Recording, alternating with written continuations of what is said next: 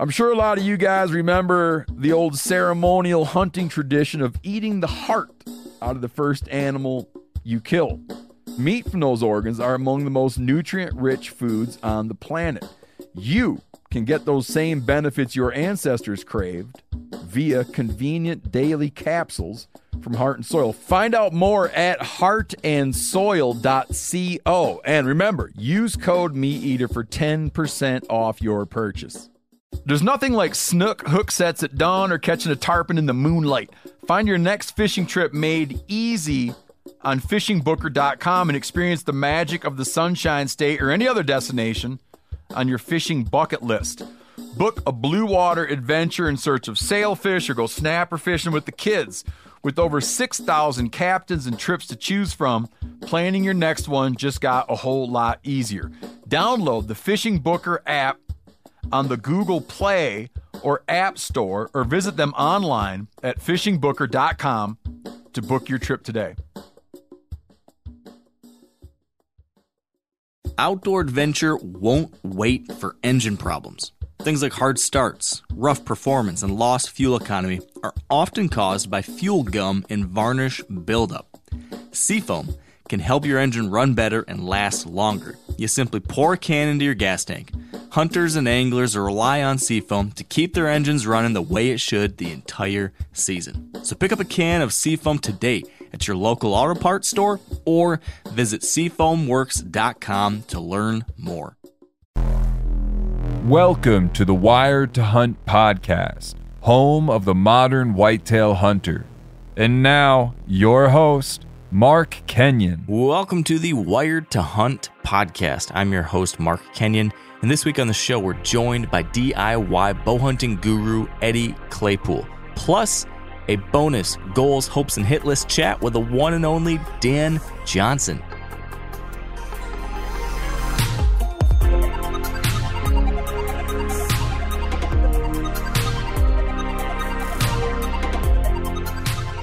All right, welcome to the Wired Hunt podcast brought to you by First Light. Today we've got a great episode for you. This is a two parter of sorts. We are continuing our What Would You Do series. We started that last week with Grant Woods, talked a lot about management and private land hunting and some cool stuff there. Today, we're keeping at it, and we've got Eddie Claypool, who is a DIY and public land focused deer hunter. So we're going to get into that side of things.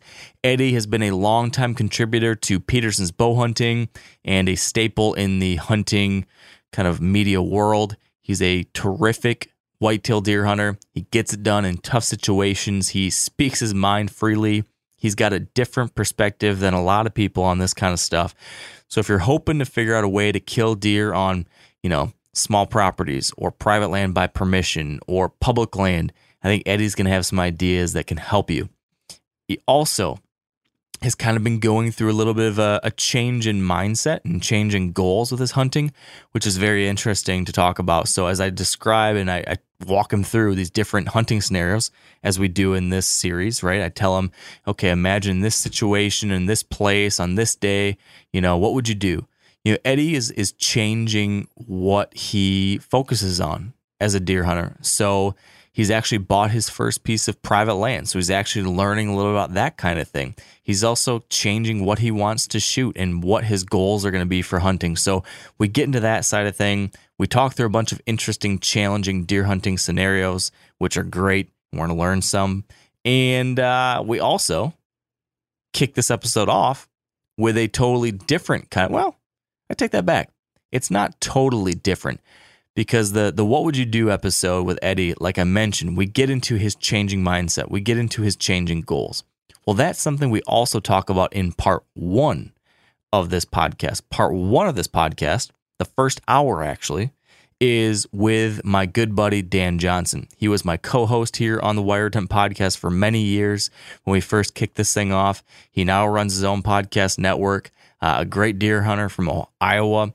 And what we've done every year, I think since the beginning, is we've done a podcast together where we talk through what our plans are for the upcoming hunting season, what our goals are, what we're hoping for, if there's any specific bucks we're after. So we decided to tack that onto the front of this podcast. So Part one of this episode is me and Dan talking through all that stuff. And we actually discuss the same kind of transition that Eddie's going through. We discuss how our goals are changing, how our hopes and expectations for hunting has changed as well.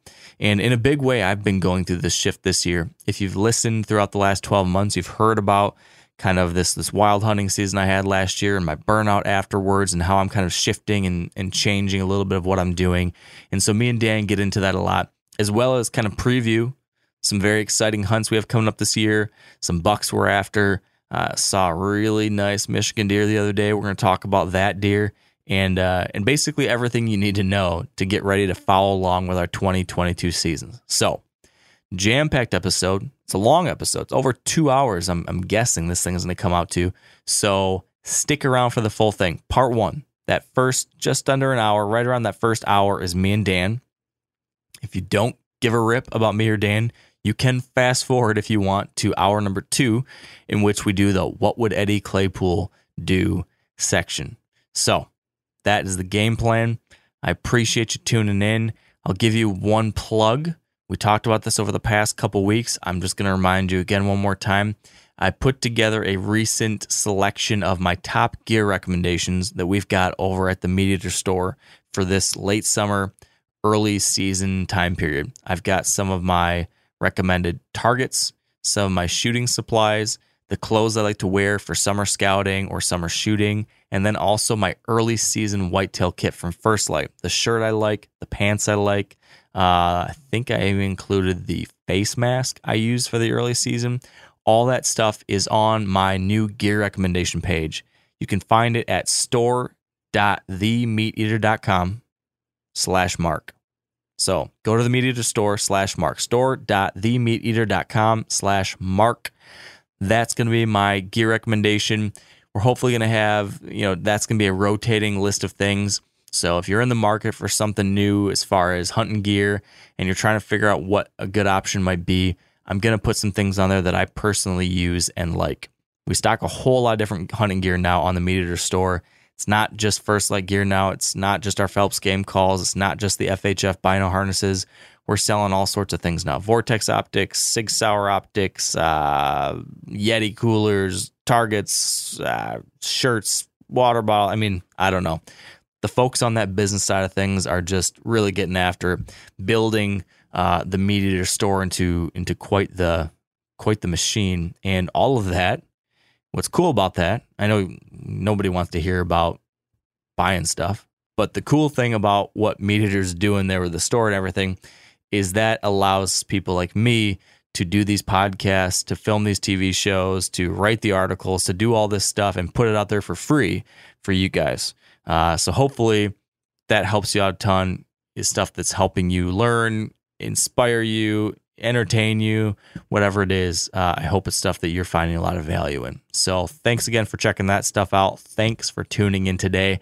I am fired up.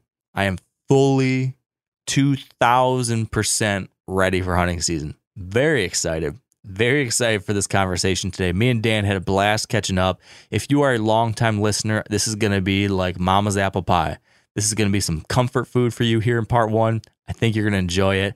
And if you are not a longtime listener, maybe hearing me and Dan will inspire you to go back to the beginning and listen to some of those episodes in the early days where me and Dan were just figuring this stuff out. And we were knuckleheads. We didn't know what we were doing. We were sharing the ups and downs and having fun along the way and uh, probably making fools of ourselves. But it's been a good ride. So thanks for being along for it. Thanks for tuning in. And let's get to part one with me and Dan Johnson talking through goals, hopes, and hit lists. And then as soon as that wraps up, we will jump right to my chat with Eddie Claypool. All right. Now with me on the show, back from a long uh I don't know what the right word is, a long uh Woo! yeah, whatever that is. We've got Dan Johnson, my long I, time had, I just had to get it out there. yeah, I'm my feeling jacked today, bud. Wired Hunt co-host, my great buddy and the emperor of the sportsman's empire. Dan, welcome back to the show. Hey, hey. Thanks for having me, Mark. It's good to hear your voice, man. I know, especially like this time of year, I just need some Dan Johnson in my life to to bring me back to the bring me back to earth, get me re excited. Uh yeah, this What's is just all what this? the doctor ordered. What's all this running bullshit that you're doing? Are you trying to be Cam Hanes? no, not gonna get it quite that far, but uh, just try to make sure I don't turn into Dan Johnson. So oh, dude, I set myself up for that one. That was hilarious, dude. That was hilarious. I love it. yep.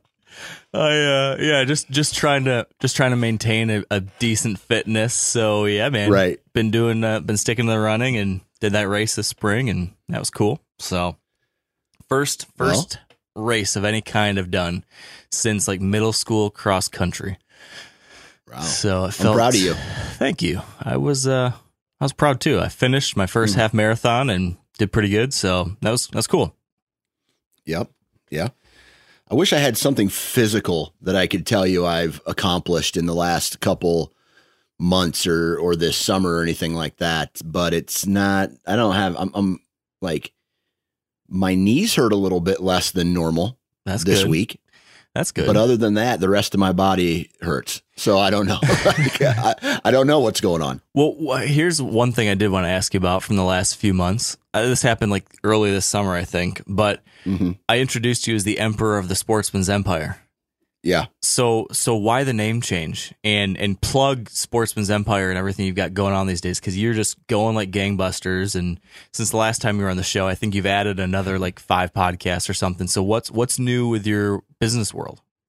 oh, dude, it's nuts. Like, I don't, I, I, just, I still don't understand it. Right? Like, I don't understand how something that I have done has turned out to be ex- as successful as it is. Right? So, and when I mean successful, I don't mean like I'm a millionaire.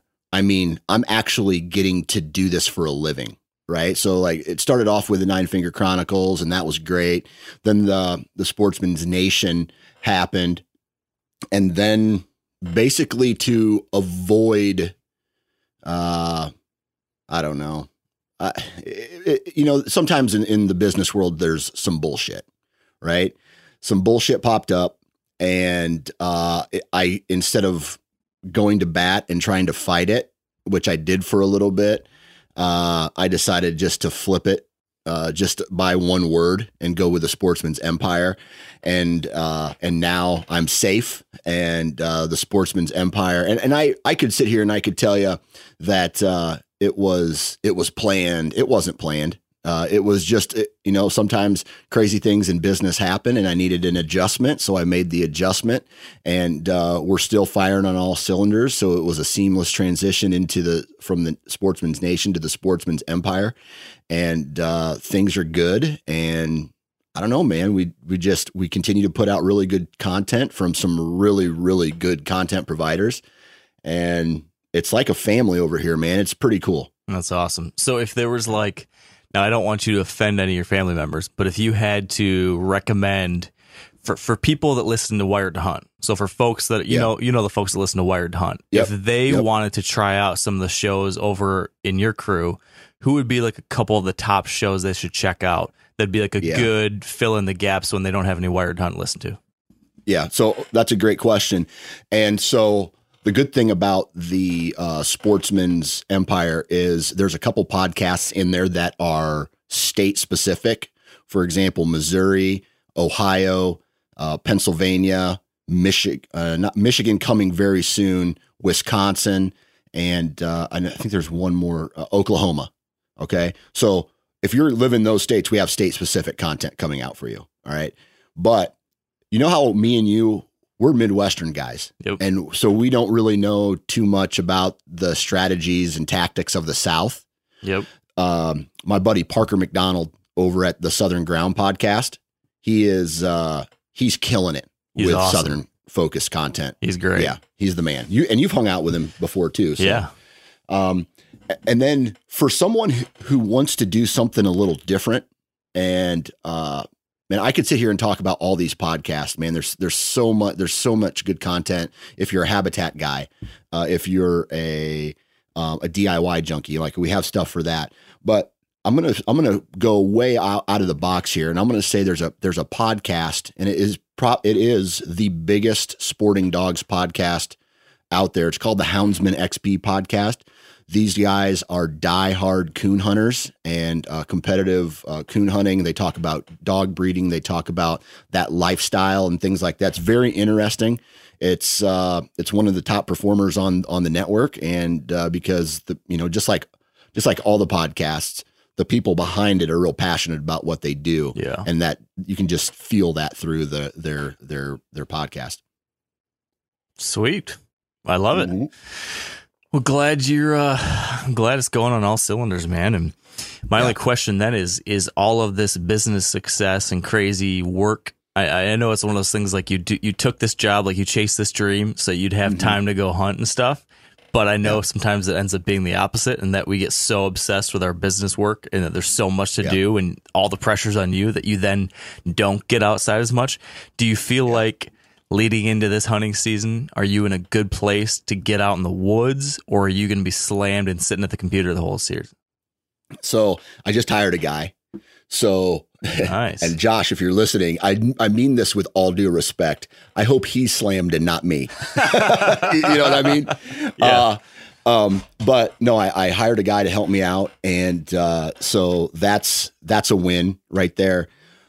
As far as the business side of it is concerned, yes, man, it, it's it's taking up a lot more time, and I the prep work for the seasons, uh, I'm behind, right? Like I'm behind on trail cameras. I'm behind on any type of scouting. I'm behind on the tree stand setups and things like that that I've done in the past, which in the past I've relied a lot on that, but in the the recent past, I found success doing the you know the the mobile you know in first time in best time in type scenarios just like last year, and a lot of focus on western hunts where you can't you can't scout throughout. I mean, like I I'm not I'm not going to make a trip out west just to scout, you know, during the summer months or the fall.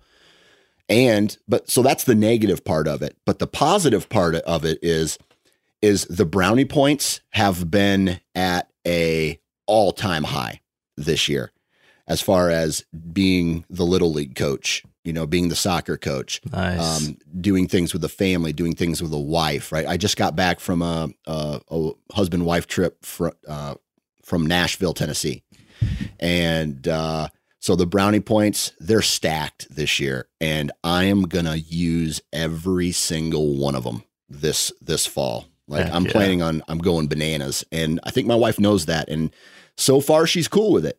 So we'll Did- see what happens. Did you get her name tattooed on your butt cheek? I saw you got a new tattoo the other day. Mm-mm.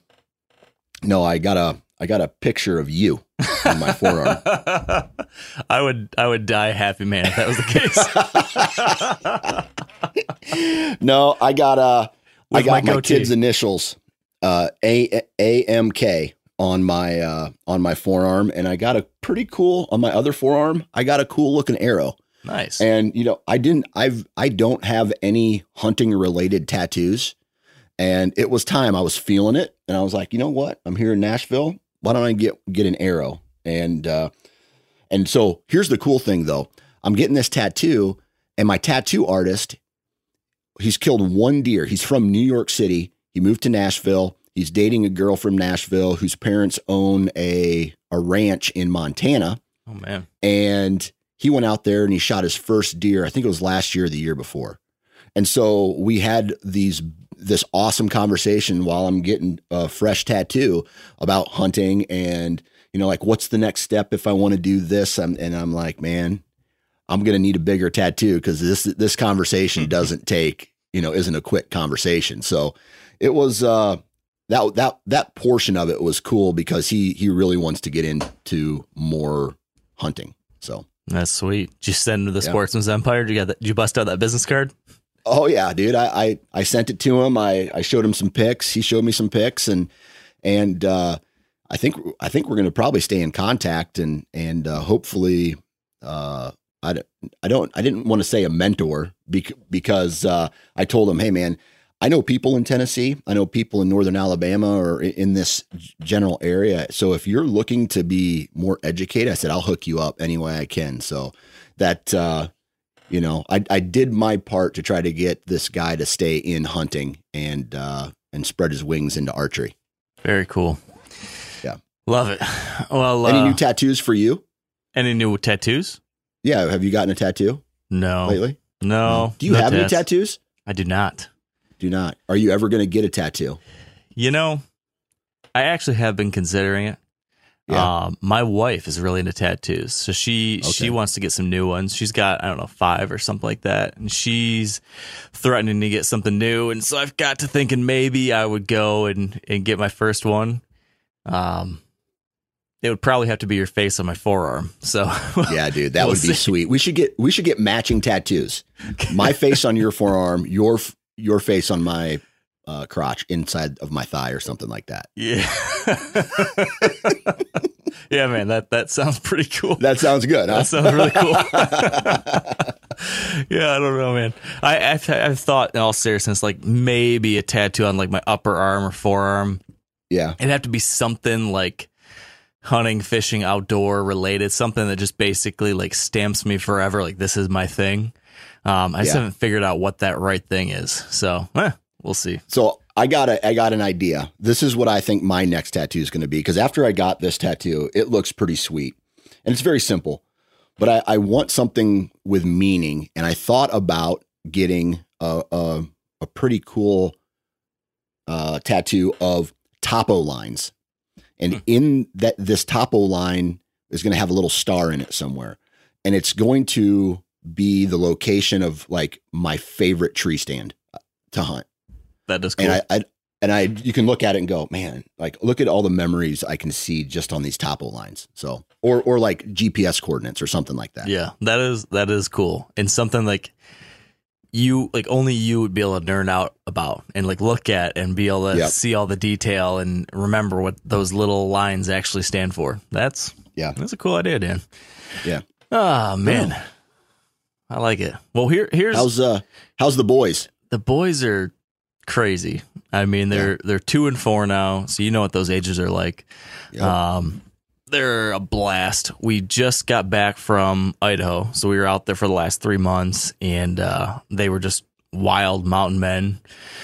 Did a lot of camping. I think we camped like 17, 18 nights, and Mhm. um, did a lot of hiking and a lot of a lot of water time this year because the kids are just very, very into catching critters now. So my Yeah. oldest has become like he, has my DNA, no doubt about it. Like he is obsessed. Like he will sit by the creek with his net and catch minnows. He'll, he would literally do it for eight hours straight. Like he can focus and wants nothing else but to catch an animal. So he's been this year was the first year he really was able to put all together and start doing all the stuff on his own. So he's catching minnows, he's catching like big sculpin, he's catching crayfish, he's catching frogs, um, and tadpoles. And so he's just like that's all he wants to do is catch these things. So he we had, we did a lot of that.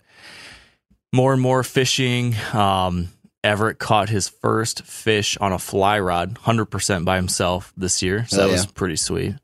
Um, and uh, yeah, I mean, just did a lot of exploring, a lot of climbing boulders, and just being boys, boys being boys. Yeah. So it was a great awesome, summer. man.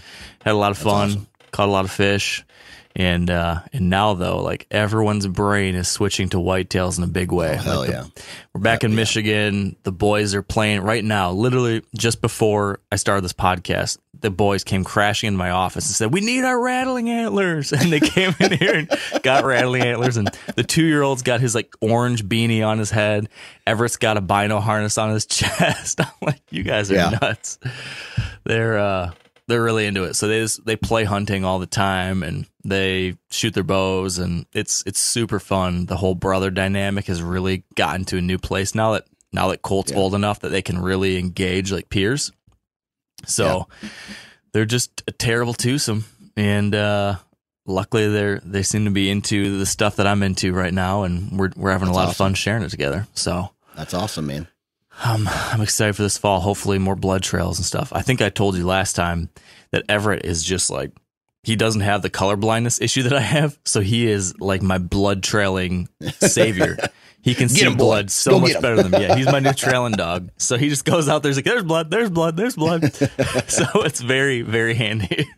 That's awesome. That's Yeah. awesome. So, um, so that I think that's a great segue into like the main thing that I was hoping we could talk about today, which is like what our hopes are for the year. Like you know how every I think every year Yeah. we've done like a goals, hopes, and hit lists conversation. Yep.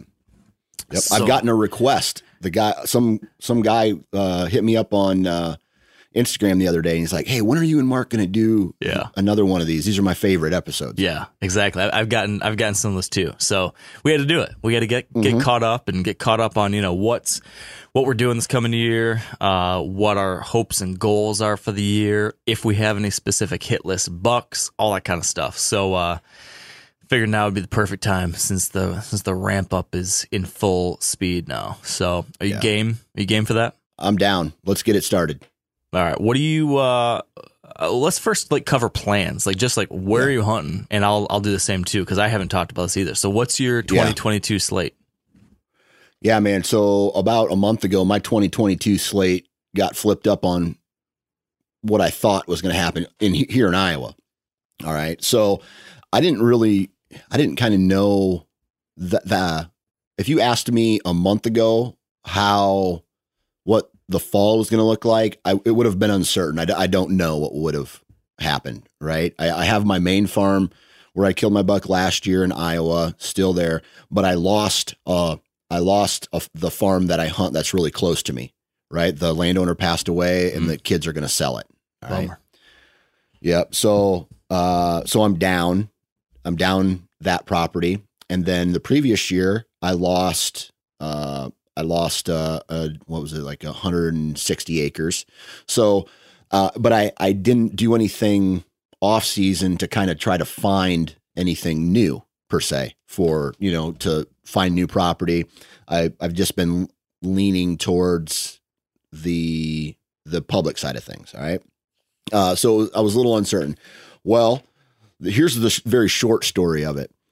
Uh, I got connected with a guy who owns like I want to say just under two. I think it's somewhere around 200 acres in a different county here in Iowa that nobody hunts. And he's like, "Well, my my uh, my cousin hunted it. Uh, he passed away two years ago, and no one no one hunts it anymore. And if you would like to, you know, you're more than you're more than welcome to go come hunt it. And so that intrigues me. Yeah. So uh, it's a lot of ag ground, but it's in a really good neighborhood. And so I kind of just fell into this property. I had some help from uh, another uh, another guy, and who lives in Wisconsin. He's like, "Man, I can't hunt Iowa every year. You know, why don't you take a look at the you know take a look at this property? Let me know what you think. And when I draw an Iowa tag, maybe you can show me the ropes." And I'm like, "Yeah, dude, absolutely, let's do it." Great. So I, I I picked that piece of property up, and I think Sunday, this upcoming Sunday, I'm going to be heading down there to throw up uh, some trail cameras, do a, a quick summer push for scouting, and and then hopefully come back in a month or so, check the trail cameras, and, and just see what's living on this property. The guy says, now I don't know the definition of good deer is different for all people, so I don't know what good what he means by good deer. You know, my definition is might be different from his cousin's definition. Um, he said he's found some good antlers, uh, shed hunting it before. So I don't know. We'll see. We'll see what happens. Um, but I'm I'm I'm jacked to go start the process over. It's been a couple years since I've gotten a new property. That's so much fun. and it's yeah, exactly. I love that. You know, starting a fresh chess game on a new board and you know playing the playing the game and you- we'll see what happens on there but i'm going to south dakota for sure more than likely going to be going to nebraska in let's see nebraska in september i think october i'm going to go to south dakota and depending on how what october looks like dude i'm going to try to get down to oklahoma and possibly missouri this year Nice. yeah. So you add in. Uh, that's what I, that's what I'm saying, Mark. The brownie points are at an all time high, and I think I'm going to be able to get away with it. Cashing them in. Cash dude, in. I'm, I'm and I'm burning the bridge down too. and, I'm gonna, and then after the season's over, I'll rebuild it all, Yeah. put the brownie points back in the pot, and and, and start all over again. It's an annual cycle. What uh, now? Yeah. I know you're Nebraska and South. Uh, are you doing the same kind of stuff you've done in Nebraska and South Dakota? Same areas, same general type of hunt. Yeah, somewhat. There's been some changes recently in, with units and tag allocations in Nebraska, so Yeah. that part has to be will be changed. But South Dakota probably going to one of the same areas that I've gone to not last year, but the year before. Um, it's going to be a mule deer focused trip. Oklahoma will probably be a, will be a whitetail. However, they got some uh, they got some mule deer in western Oklahoma too. Don't know what I'm going to do there. And then Missouri will be a probably like one of those four day hunts where I, I pop down there during the week, hit them up, and uh, you know hit a piece of public up, see what I can do closer to late October, and uh, and then if I do good in Iowa and I connect right off the bat like I did last year, then I'll drop down and go somewhere else, uh, and down back down to Oklahoma or back down to Missouri or something like that. So the Oklahoma Missouri stuff is Yeah. that is that both public land and you're just like just winging it and going to try to find something, Yep. or have you like scouted and found spots you like already, or what's what's the progress? there? Yeah. Yeah. So uh, I've done it, most of it's just been digital scouting, right? Looking for uh, water access. Uh, I'm like one chin hair away from buying a beater beater boat that I can use to pull down there Nice. and some some of these properties and access public ground through waterways, right? So I don't know. We'll see. It's uh some of that stuff still up in the air. Guaranteed for sure, 100% because I already have the tag is South Dakota. But how the rest of those three states lay out because they're close, you know, and, and way on the back burner is also Minnesota and Wisconsin Jeez. because yeah, just just and that's way on the back burner because of how close everything is to Iowa. And so if you know some of those aren't going to happen, but if I if I have one of those dream years that everybody talks about and you just you show up someplace, shoot a deer, show up someplace, shoot a deer, show up someplace, shoot a deer, and uh I, I have all my tags filled and I still have time. Well, then I'll I'm going to use that time this year, and uh, I'm going to go I'm going to go do some exploring and, and have a little adventure this year. What ha- what happened to you? Because I remember a few years ago, Dan, I was always bitching at you, like, "Oh, go hunt some other places, hunt some other places," and you said, "Why would I ever leave Iowa when Right. everywhere else I go, I know won't be as good as this? So why would I leave here?" Yeah. So what happened, Dan? How, how other than the fact that you have a lot more flexibility with your job, Yeah. what changed in your brain that now all of a sudden you're wanting to go chase public land deer on all these other states? Where I'm telling you one thing, Dan, I know from experience, it will not be as good as your stuff in Iowa. No, no, no. And it, it, dude, there's been a. I think we've even talked about this in one of the episodes, and I can't remember if it was me on yours or yours on mine. But you know, you have this awakening where you really kind of what is important Mhm. type of deal, and and yes, I'm. aw- It's awesome for me to be able to go chase big bucks in Iowa, and my standard in Iowa is higher than anywhere else. I real I realize that now, and I realize that I can go out and and killing my buck in South Dakota last year was a perfect example. He's not a giant. He wasn't the even the biggest deer that I saw or attempted to hunt, but I got him, and it was an amazing experience, and I had so much fun doing it. And I'm like, dude, if I can fit this in other places, I'm gonna go do it. Yeah. And so it's not about like it's in Iowa, yes, it's about trying to locate the biggest, baddest buck, right? But there's so much other adventure out there, uh, landscape changes, just the experience behind all of it. That's what I want now. And I want to be able to go, you know, talk to my kids or my grandkids or some buddies at a trade show or, or you know, at a bar and be like, oh, dude, I, I've hunted Nebraska.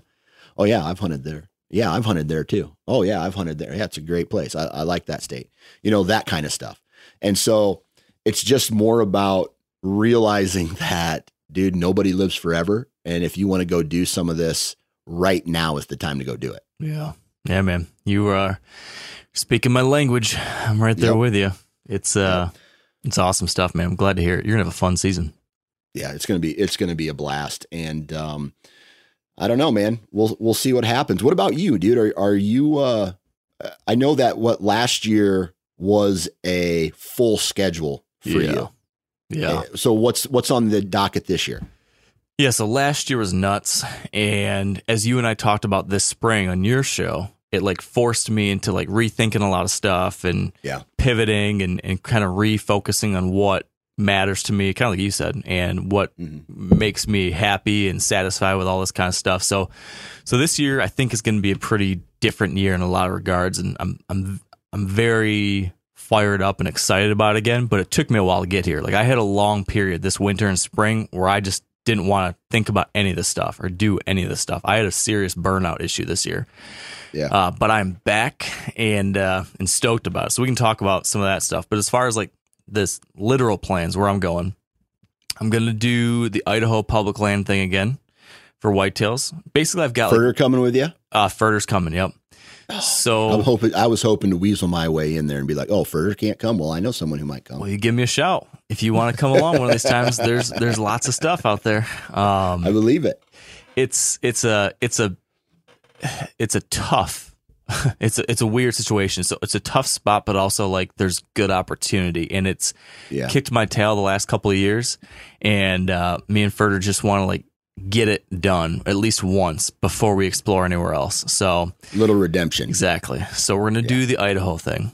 And then in October, basically what I did like last year I had like nine different states I think and there was like periods where I was gone like 3 weeks out of 4 and it was just too much, way too much travel, way too much just like anxiety around every one of these trips and what we were trying to get done, yada yada yada. So this year I've just tried to scale back a lot of stuff and and do things that are just like for fun. I'm just choosing places and doing hunts now that are like something I'm gonna be excited about to go to this place or to be with this person or something like that. Versus like, oh, I got to go to this spot because I'm gonna kill a 160 inch buck or anything like that. It's you know when we get to our goals, I'll talk about that more. But basically, like the Idaho hunt is fun because me and Furter go there and there's this place and we can fish and we can hunt and it's cool.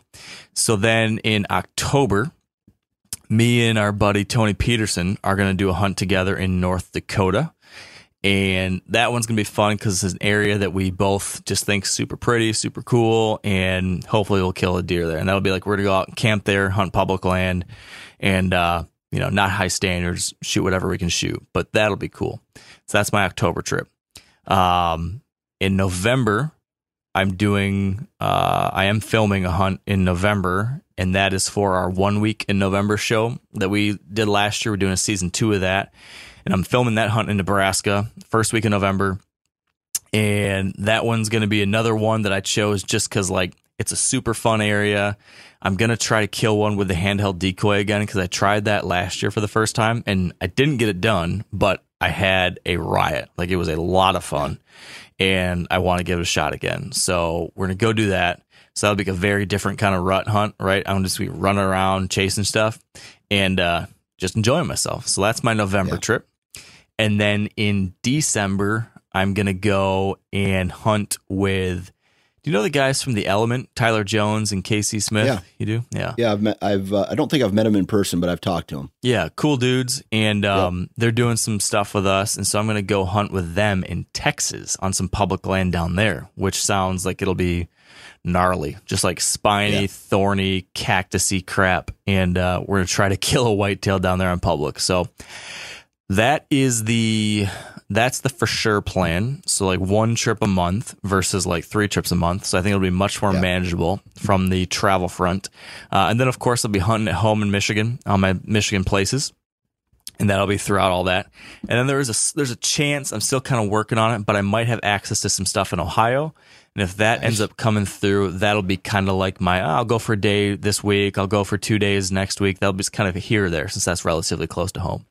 Um, so that's that's what my 22 season looks like. It's uh, what Idaho, Dakota, Nebraska, and Texas. So it's all public land, I guess, as far as all Yeah. the traveling hunts. But Michigan and Ohio would be private. Um, so good mix of stuff, good mix of the country. Um, and you know, last year, as you know, I was filming those two shows, and one of those shows was a lot of that travel, and it was just like, it was just, it's it's going to be nice this year to not be filming as much. Not that I don't Yeah. like to film, but filming just adds something that eh, just makes it more difficult, more stressful. It's not quite the same kind of experience. And so this year, scaling back a little bit on it, and I think that'll be nice, just a little reset button for me, and doing some some fun, different hunts, but fun or fun in the way that I can just like go out there, experience them, have stories to tell from them, but not necessarily the same burden that the camera brings. So Yeah. yeah, that's that's Yeah. what I've got on schedule. I'm I'm pretty excited about it.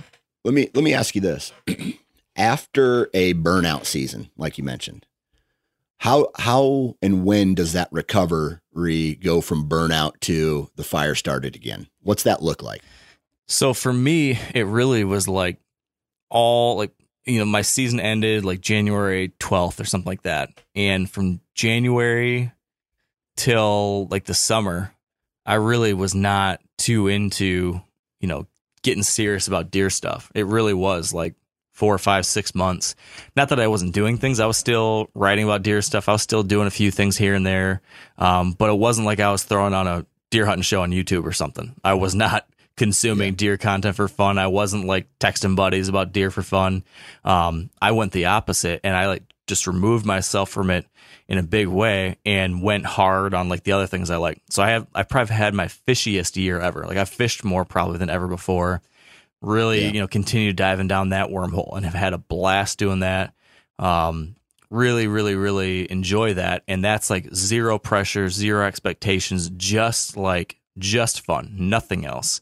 And and I've needed that. Like I've needed that thing I can like uh dive into without any of the other like strings attached. And and so that's been a blast. But then like, you know, June May and June probably starting to get the itch, and then July, like, all right, like I was fired up, and now that August is here, like now I'm I'm full blown obsessed mode where like every night I'm watching some kind of video at night or I'm reading some kind of article or I'm going back and listening to old podcasts or I'm staring at my maps and all that kind of stuff. But it took me, you know, it took me a good chunk of time to get back there. Um, and I'm glad I'm back there and I've had like a lot of like we had a really good conversation this spring, you and I talking about this stuff.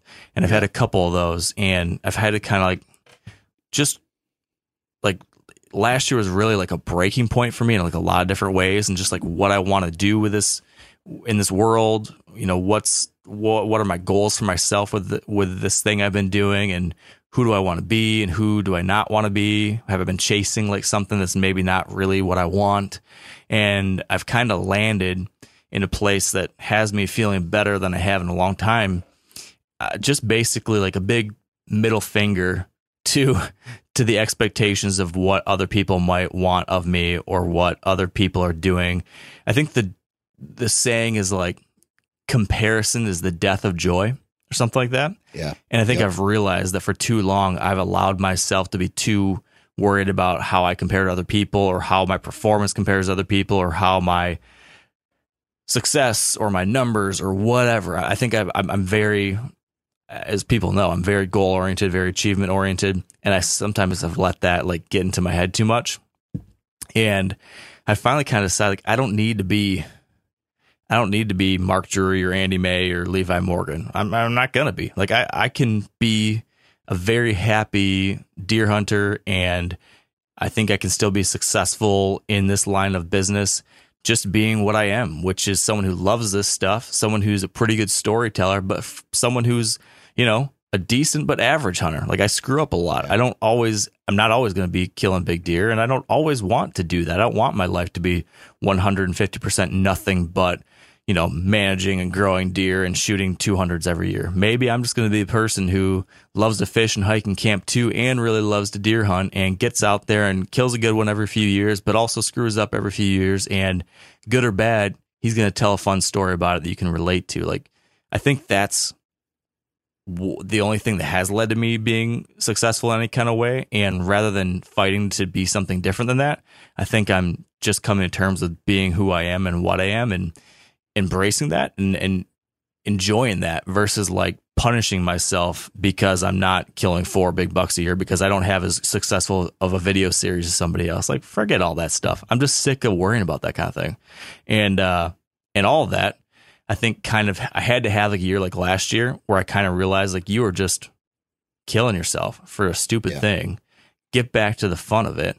And so that's that's where I am this year, I think. And um I think also last year like I killed I had a tough year in so many different ways. But another thing I did, which was kind of freeing, was I killed a couple young bucks. And you know, it was actually fun. And I don't really feel bad about it. And I think that also changed my perspective on what I can do and what I should do and what I will do as well. So I'm not going to feel bad if I go out on one of these public land hunts and, you know, tag a smaller buck or younger buck if that's if that gets me excited. If that would be something I'd be pretty pumped about. Um, I'm just kind of done with comments on YouTube or what people send me on DMs on Instagram or what someone at work says or whatever. I'm just gonna do me, and uh, I think that's gonna I think that's gonna work pretty well. Hey you go get it. Like I, I love that. I, uh, dude, I'm, I'm in the same boat, man. The best part about all that, it, you can kind of boil it down is, is, uh, I stopped giving a shit about what other people thought about me a very long time ago. And, uh, um, it's freeing to be able to do what you want and enjoy your own success the way you define it, not someone else. So, uh, dude, I hope that whatever you're looking for, you find it and you slay it.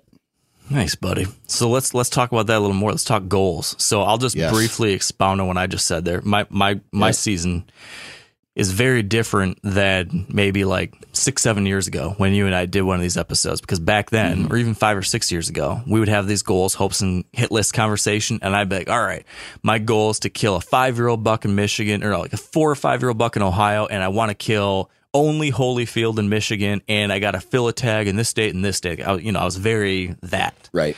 This year I only have two goals. Goal number one is just is just keep it fun. Like I just want this year to be fun. And that like anytime I'm in a tough spot or I'm debating what to do or I'm sitting there and I'm starting to stress out about should I hunt here or there, I'm just gonna remind myself, is this fun?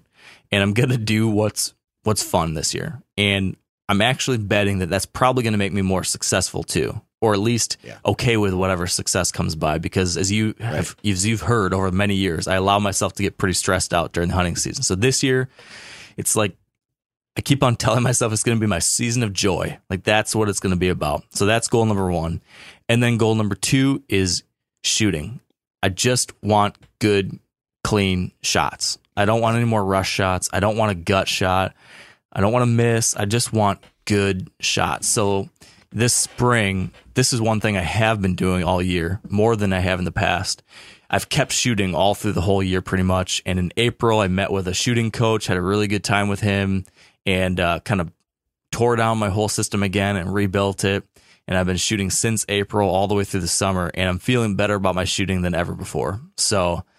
I'm excited about that, and I just want that to continue this year. So if I can have fun all year, and if I can, you know, sometimes you can't control the situation, but if I f- can feel like I had in control shots this year, where I know I did my part right at least, then this year is going to be a success. I don't care what I shoot. I don't care if it's five big bucks or nothing. If I can do those two things, this is going to be a uh, a very successful year. So those are my two goals for this year. Now I do have other hopes, but those are my two goals. So that's that's what I got there. What do you got? From a goal standpoint, man, I tell you what, I it's like the more I do this, the less I want to make goals because something always happens or something changes so quickly before a moment of success or before a moment of failure you find yourself going you know that's not even what i wanted in the first place but your mind changed right? So if i you know right now in iowa and i'm after a big fat mature buck right? That's that's what i want. I want a four four year old or older five year old or older. Um i don't know if he's got big fat if he's got big antlers that would be awesome. Um, no lie there. But uh on on top of that you know on my out of state hunts it's gonna be any legal any legal buck uh and then as those vacation time or as that uh that trip starts to wind down it's going to be any legal deer so i don't know man it's i'm i I like to go into these things with absolutely zero expectations now and just go with the flow and let whatever happens happens. A- And I think that if if you start to what what I my goal is to learn how to hunt animals in different environments.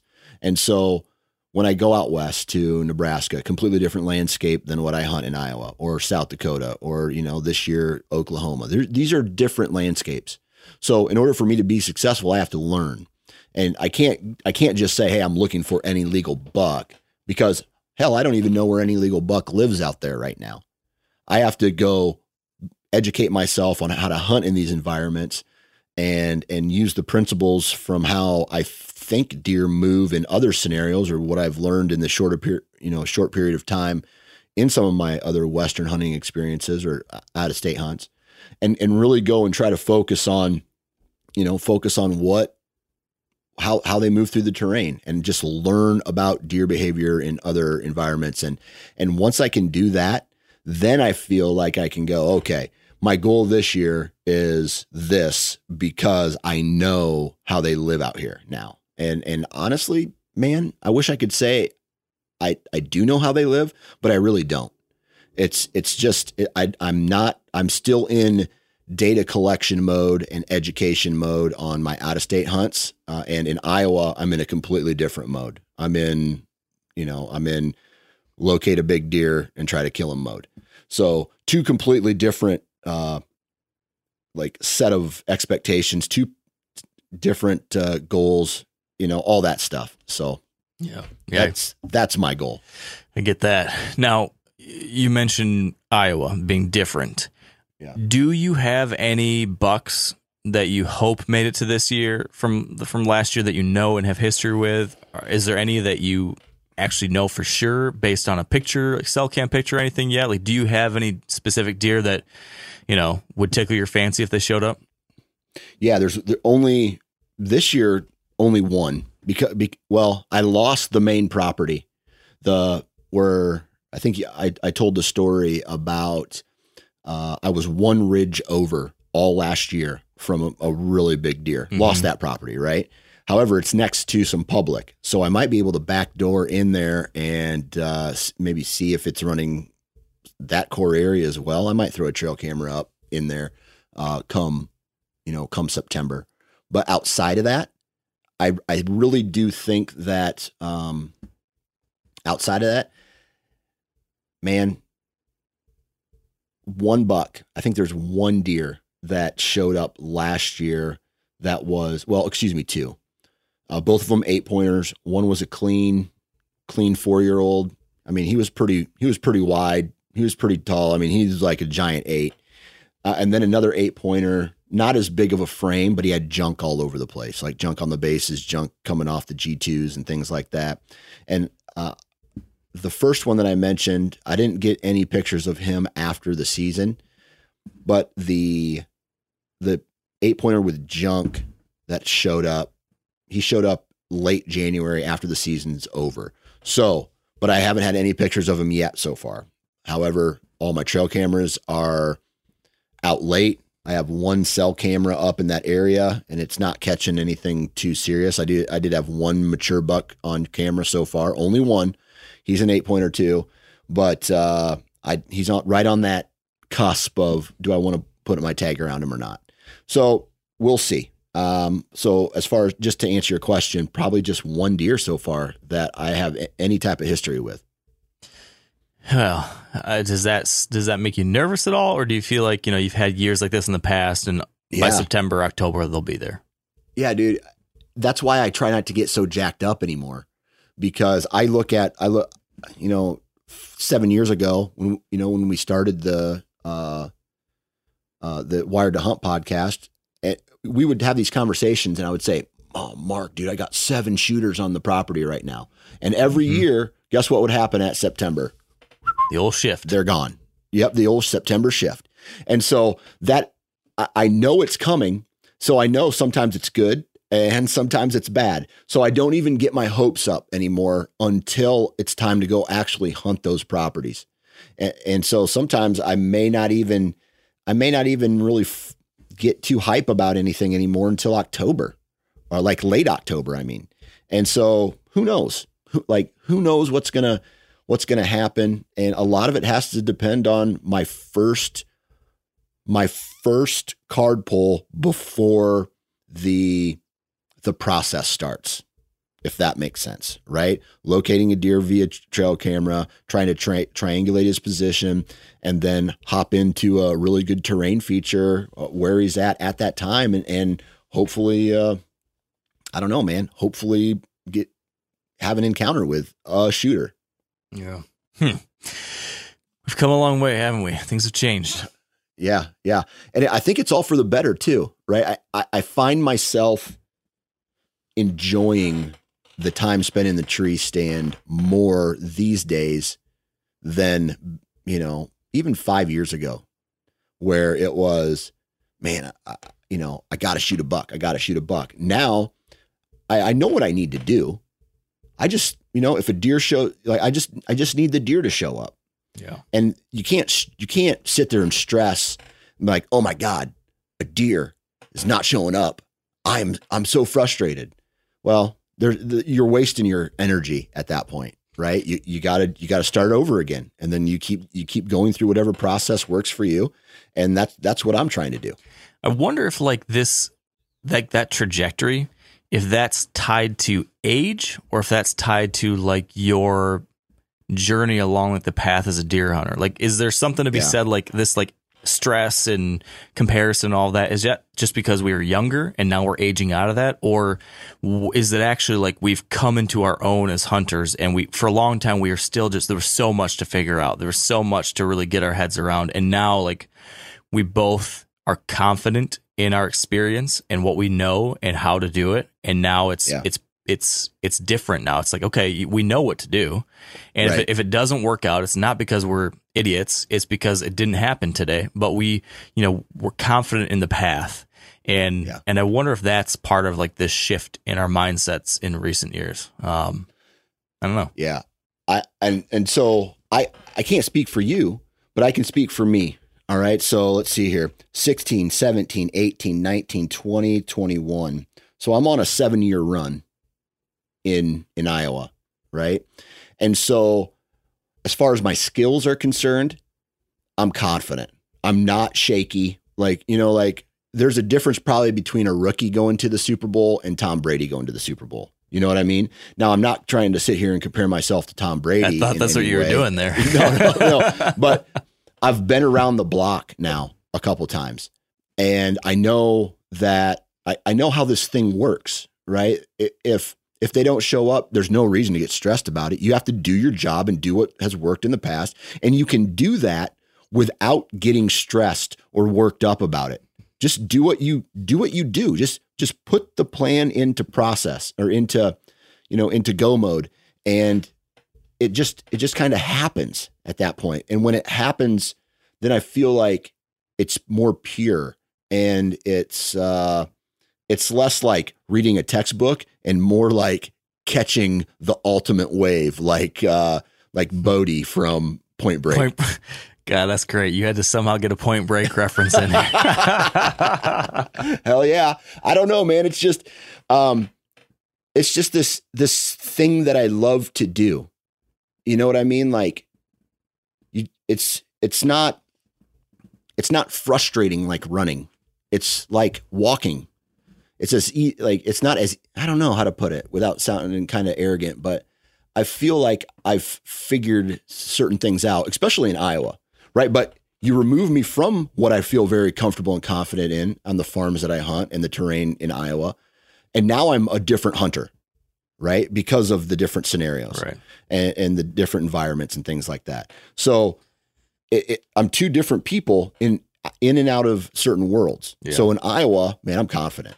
Like I can go into I, I I could go into an area and I can say, well, of all the other places I've hunt, this this is a good. This place looks like big buck would live here, and I would either throw a trail camera in there or I would hunt it a couple times, and I I, I bet you that I'm gonna I'm gonna find the deer that live in this area if I give it enough time, a good deer in whatever area I'm hunting, and you take me out of that, yeah, it's different.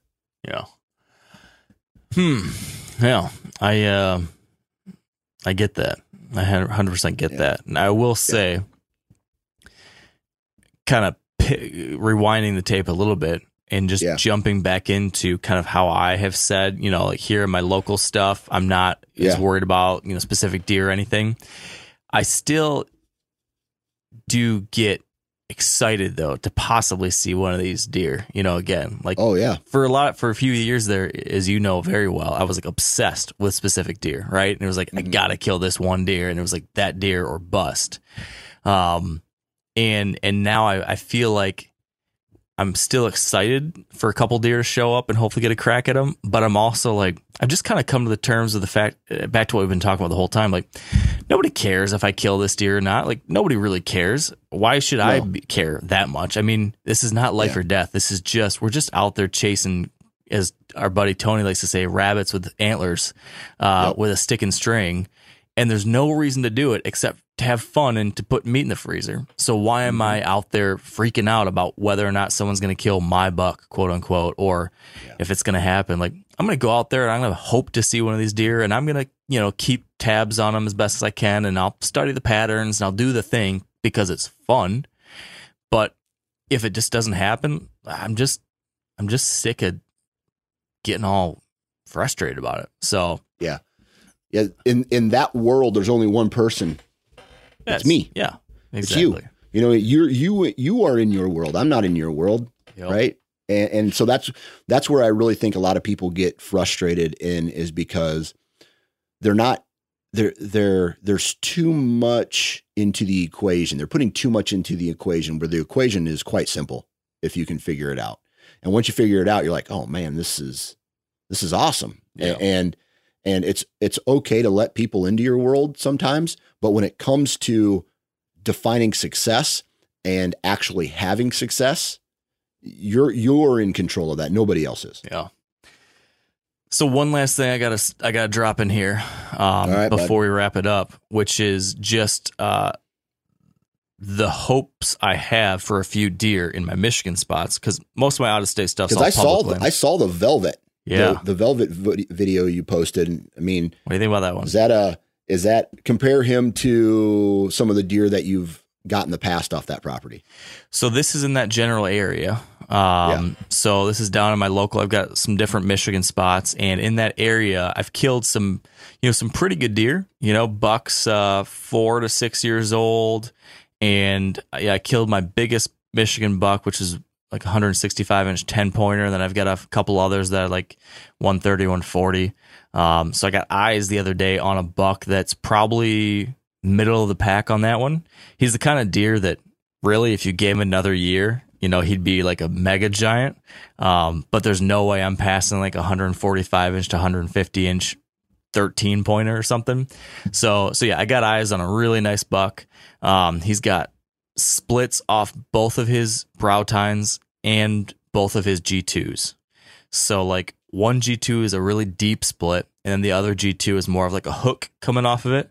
And Okay. then on his brow tines, there's like a, a small split coming off both brow tines and actually like a little tiny like sticker dropper almost coming off the main beam. And otherwise he's a mainframe eight. So he's an eight with all that stuff.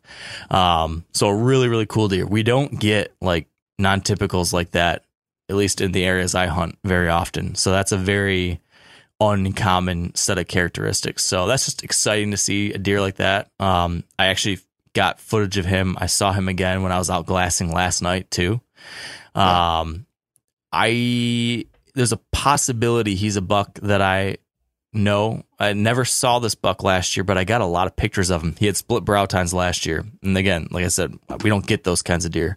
Um, so it's the only split brow tine buck I've had on camera in I don't know years, three four years, and now this buck comes back, has splits, but more junk. Uh, it's not a perfect match. Like, you know, sometimes with bucks, you can see like it's obvious for sure. Like they just got bigger, but the, all the same characteristics. Yeah. This buck is like ish, like kind of. So I don't know. Maybe, maybe not. But super cool buck. Um, I did see another buck for sure that is a deer from last year. I found this buck's shed two years ago. He was a wide eight pointer, Last year he popped a ninth point, so he was a nine pointer as a three year old last year. Saw him like everywhere, was passing him, and this year he's back. He's a ten pointer now, but otherwise looks exactly the same. And so he'll be a four year old this year, and, and a deer I've seen a lot and super cool. So he'd be one I'd take a crack at and would be excited about. Uh, so he's the wide nine, and then the the number one buck. I have yet to see him, but I know he made it through the season. Um, he's a deer I was calling junior because two years ago, two or three years ago, whenever it was that I was still hunting Tran, um, this buck looked like him, but like a junior version of him, like a miniature version of him. And like every time I'd see him coming through the woods, I'd be like, oh shit, it's Tran. And then I realized it was not, it was the little guy. Um, so I passed him a bunch that year. And then last year, he was a deer I would have shot as a four year old last year. And he was just a big, really big eight pointer. Um, and never got a crack at him, made it through. I don't know if he's still around this year, but he was around as of like late January or February. So knock on wood, hopefully he'll be around this year. And my guess is that he'll just be a really big eight again and a five year old. So he would be a deer I'd be I'd be stoked to see as well. So so there's Junior, there's that non-typical dude, there's the wide nine, and then there was another just like solid eight pointer last year I saw around quite a bit in one of these areas, and um and I'd passed on him as well, and I was like kind of iffy, like God, he might be might be a four year old ah, but probably a three year old. And so I never really tried to get after him, but I thought about it. And so if he's around this year, he would be a definite shooter too. So yeah, so there's a handful of good Michigan deer running around, and you never know what might show up. There's always the chance for a surprise, but um, I do love still having some places I hunt year after year where you do get to know some of these deer year after year because that going back to the fun, like it is fun to see these deer and to see how they change and to to try to look back at what did they do on camera last year and what did I see last year? Will they will they do that thing again? Um, I love like the public land, new hunting kind of places, but there's something to be said about having some history. Like that is a fun Yeah. puzzle to work through too. So I'm excited Yeah. about that. I definitely want to be able to do that someday, right? To to own the property or to I don't know, man, like be in control of something because I've I've never had that. I've never had a, a, property where I could go in and you know be in control where it's just me or my family hunting, right? Because if, if I always share it with someone else, they go and do their things. There's never really any conversations about what to shoot or not to shoot, um, and thus the the days for me of really trying to uh, identify and follow along with a single deer are almost all but over until I, you know, get get that opportunity someday, hopefully. Why don't you go buy that farm those uh, landowners, those kids are selling? yeah, dude. Dude, I, I live in the most expensive county in Iowa, unfortunately. And uh, unless I had a million dollars just kind of sitting in my back pocket, uh, it's not going to happen. All right, folks, here's what we got to do. We all got to start. we all got to go and start buying. Boo, Dan Johnson. Let's get him some uh, uh, uh, Iowa farm. No, we're gonna, we're all gonna go and like put your podcast on repeat so that your numbers skyrocket to like 10 million downloads an episode, and then you can charge a million dollars for your sponsors next year and buy the farm, and then invite me to hunt the next year I draw. Right there we go. Hey, All right. Hey, if that I tell you what, if that works, uh, you know, let's let's give it a try. all right.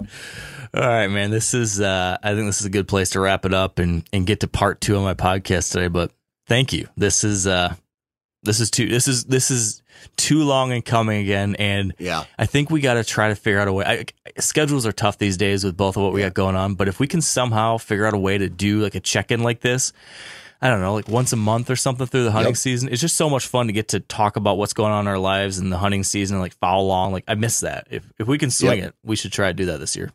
absolutely. And let me say, good luck to you, Mark. Man, I hope you slay, and good luck to everybody who's listening. Man, I I I love when I see success from other people. Man, whether it's someone like Mark or you know regular Joe who uh, you know put in 60 hours on the factory line and, and got out and then got it done. So I, I enjoy all that. Yeah, so true. Agreed. All right, thanks, buddy.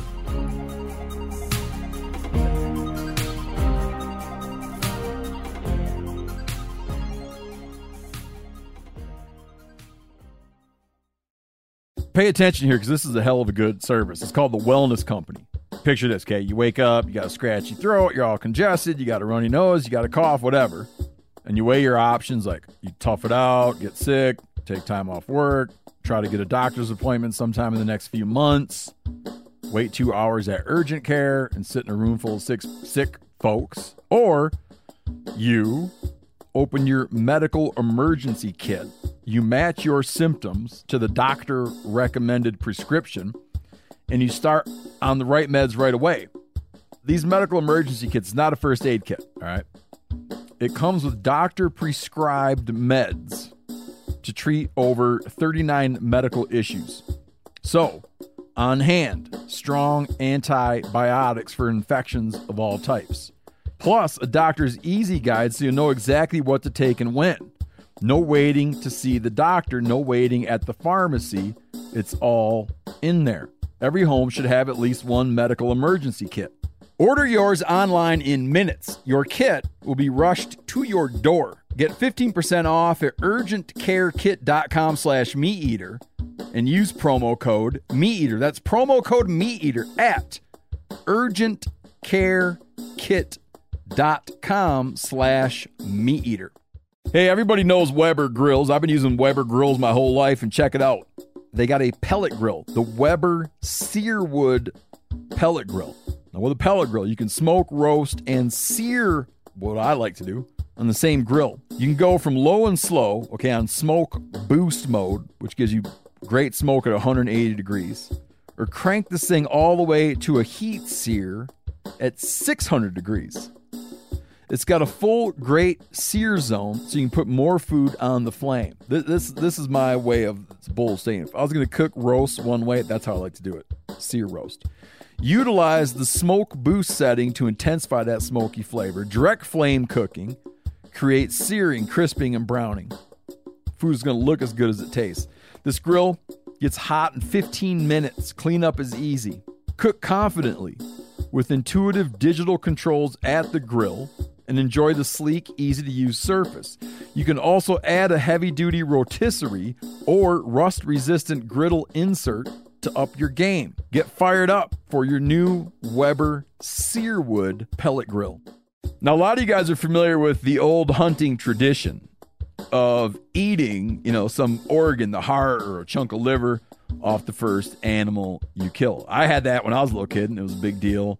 Organ meats were always prized by frontier people who knew the importance of getting a lot of different minerals and nutrients. And as often is the case, those guys were onto something because organs are among the most nutrient rich foods on the planet. And you can get the same benefits your ancestors craved via convenient daily capsules from Heart and Soil made exclusively from regeneratively raised, grass fed, and finished cattle. Heart and Soil's unique freeze drying process means all those important nutrients are trapped in, ensuring you experience every one of the benefits of nature's superfood in a clean, convenient, taste free capsule. Find out more at heartandsoil.co and make sure to use code MeatEater for 10% off your purchase. That's heartandsoil.co. Use the code MeatEater. All right, back with me on the show for your third appearance, I think, Eddie. We've got Eddie Claypool. Welcome back, Eddie. Thank you. Glad to be here.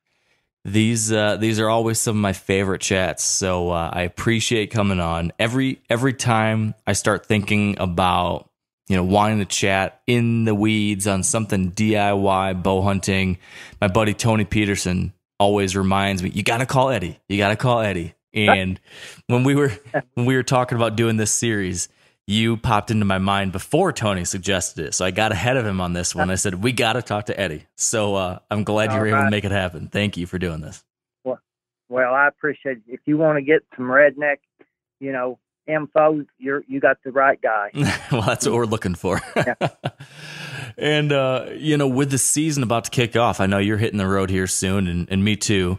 We're, we're doing this little mini series, Eddie, where I'm calling it the What Would You Do format in which you know we, basically I'm going to run you through a bunch of hypothetical hunting scenarios. Going to take you through some doozies. It's going to be a little bit of a gauntlet here and there, and okay. uh, I just want to hear how you would handle it, how you would deal with this challenge or this situation. What would you be thinking about? What's the kind of, what are the other things you'd want to know to better make a decision? Um, you know, I think we can just have an interesting conversation about these different possible scenarios and uh, and learn a little bit about how Eddie Claypool makes it happen in the woods. So, are you game to go down this path? Yeah, I'm I'm interested to see how what comes out of my mouth too. I'll probably be learning something about myself. well, okay. Well, that sounds good to me then, Eddie. So I think uh, in the interest of just scratching our whitetail itch as quickly as possible, how about we just jump right into the first scenario? And okay. In this one, Eddie, I want to imagine that you have got to go back to your public land roots. Now I know that recently you, you picked up you right. bought a piece of property yourself. But right. let's let's imagine that you couldn't hunt it this year. For whatever reason, you, you can't right. hunt your home for your home farm. So you gotta hunt public land. And you okay. unfortunately realize this in August. It's late. And you're like, oh man, I yep. gotta hunt some new public land. You only are gonna have one weekend in August to prepare for this brand new adventure. I'm going to give you one weekend. Okay. So you got two days. No. How right. would you spend your only two days of public land whitetail prep if that was the situation you were in? What would you do over the course of those, you know, 48 hours to maximize your preparations and scouting to hunt this public piece? Now, I got to point out one other thing. This uh-huh. would be a new piece of public land you're hunting. This can't be somewhere you've been before. So okay, good. That's the situation. What would you do, Eddie? Got. Well, knowing what I got to get done, you know, in the season, and only having those two days to on ground, I'm going to spend a lot more time outside of those two days on maps and Google Earth and stuff. You know, looking at it from aerial, and and I'm I'm going to the, during those two days, the main thing I'm going to do is drive the roads, learn all the access points, and you know, how to get around in the place and get a feel for the lay of the land and, you know, the, what's there in the way of the habitat. But mainly nowadays, I, I'm going to use technology to scout that. I'm going to get above it and look down on it, and I'm going to want to know where the roads are, where the main access or any access points are. I'm going to mark them all, and then I'm going to look for the most inaccessible spots on that public land. There's going to be some spots somewhere that have some serious problems, obstacles about getting a warm body to them. And those are the few that I'm going to mark. And then I'm going to, you know, take it to the next level that any normal whitetail guy would do is figure out what winds I'm going to need to hunt them, how I'm going to get to them. If that means, you know, if I've got to get watercraft involved, something. Usually there's you know um, water, you know creeks, rivers, lakes, something, and there's usually spots along them that are like a long ways from a road, and so water access is an important thing I've used over the years. Uh, either chest waders to wade, you know, creeks that the average guy's not going to try to even think about getting across, or putting in a little small canoe or something. But the two days I'm going to be there in the summer, I'm not really big on putting myself out in that habitat and walking around in it. I don't know what to gain then, except a lot of ticks and chiggers and maybe a snake bite. but I'm gonna I'm gonna do my scouting from above at home a lot outside those two days, and then the two days I'm gonna go do all the work to learn all I can learn about the road and water access points and um, look at the land in comparison to what it looks like from above. In other words, compare the fields, see what's being farmed this year versus, you know, an open field on Google Earth. The, the the imagery could be a year old, you know, and it might be a fallow field this year that's grown up in weeds or something. You know, I'm going to learn what I can from the roads, but mainly the two days is not going to be me out there beating my brains out through that habitat looking for anything deer wise. Um, I just don't put a lot of stock in needing to do that in August. I would like to have had those two days back the previous um, January or February, you know, mm-hmm. where I where I could have got in there when everybody's out, the woods are open and the sign's still there. But if I've just got two days in August, uh, it's going to be learning where I'm going to mount my attack from, figuring out where everybody else is probably going to mainly be and what they're going to be doing, and then trying to get around, you know, to where they're not, none of them going to be getting to. Mm-hmm. And then your plan would be once the season kicks off, that's when you'll really get boots on the ground in the habitat and setting stands and, and figuring it out as you go in season. Is that right? Exactly. And then really, I'm kind of a, you know, I, I know I'm kind of narrow in my scope on whitetail.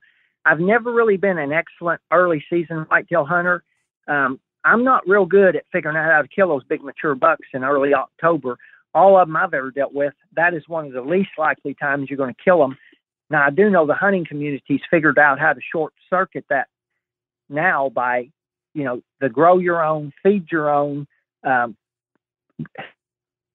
you know, cornering them and stuff. You know what Yeah. I'm saying? Yeah, yeah. Uh, I'm not into that. I'm if you want to hunt them straight up fair chase, I'm not going to really plan on killing my buck in early October. I, I probably won't plan on really hunting them seriously till the third week of October, uh, earliest.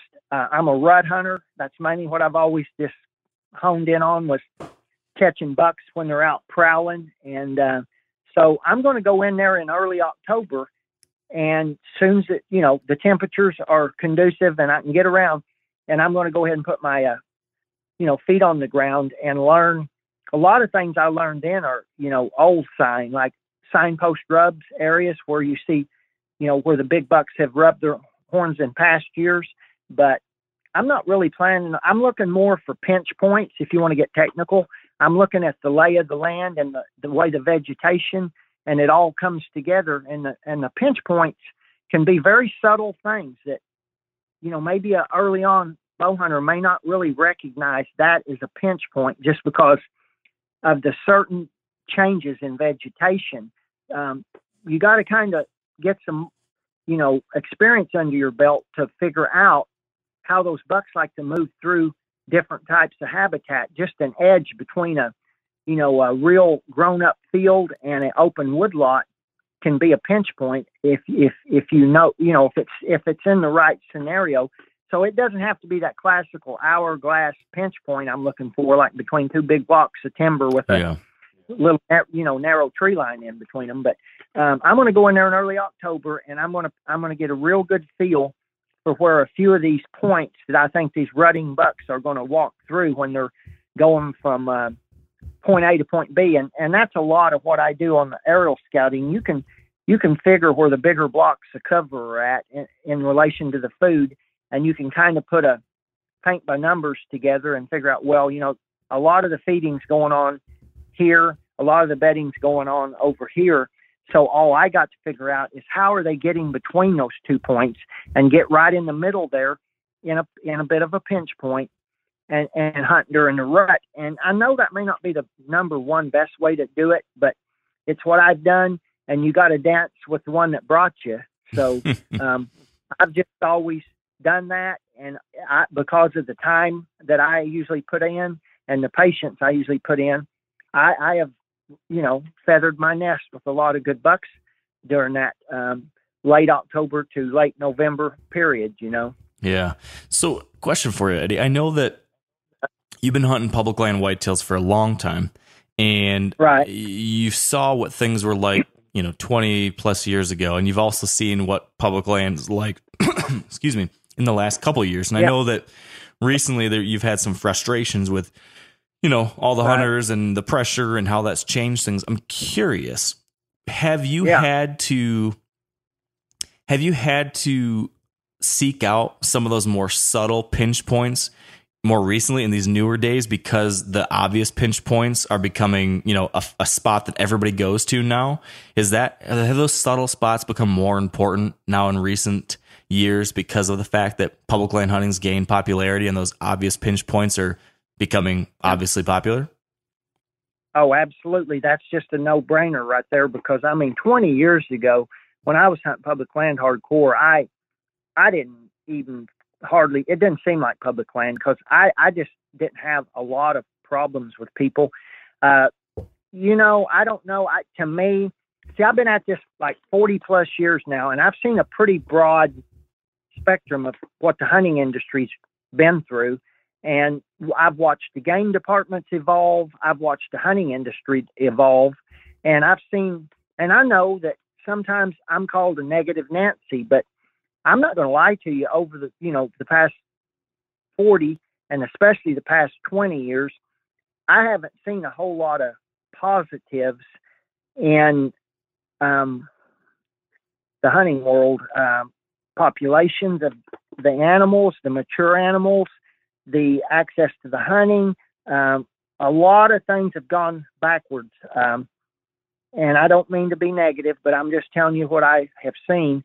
And yeah, nowadays, if you go try to hit the most obvious pinch points, you might as well just go play golf because mm-hmm. there's going to be a guy or two or three that's already sitting there.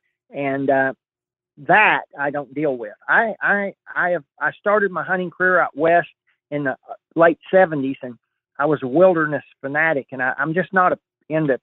I I don't like dealing with people. I'm the only child, and I I'm not socially good, and I I I don't like dealing with people. And God forgive me for it, but I'm going to go to probably the most worthless sort of spot if necessary to get away from people. But then again, that's the greatest thing you can do on public land because any any buck worth his you know weight in gold is going to hide out where people ain't tromping him up and stomping him up twice a day.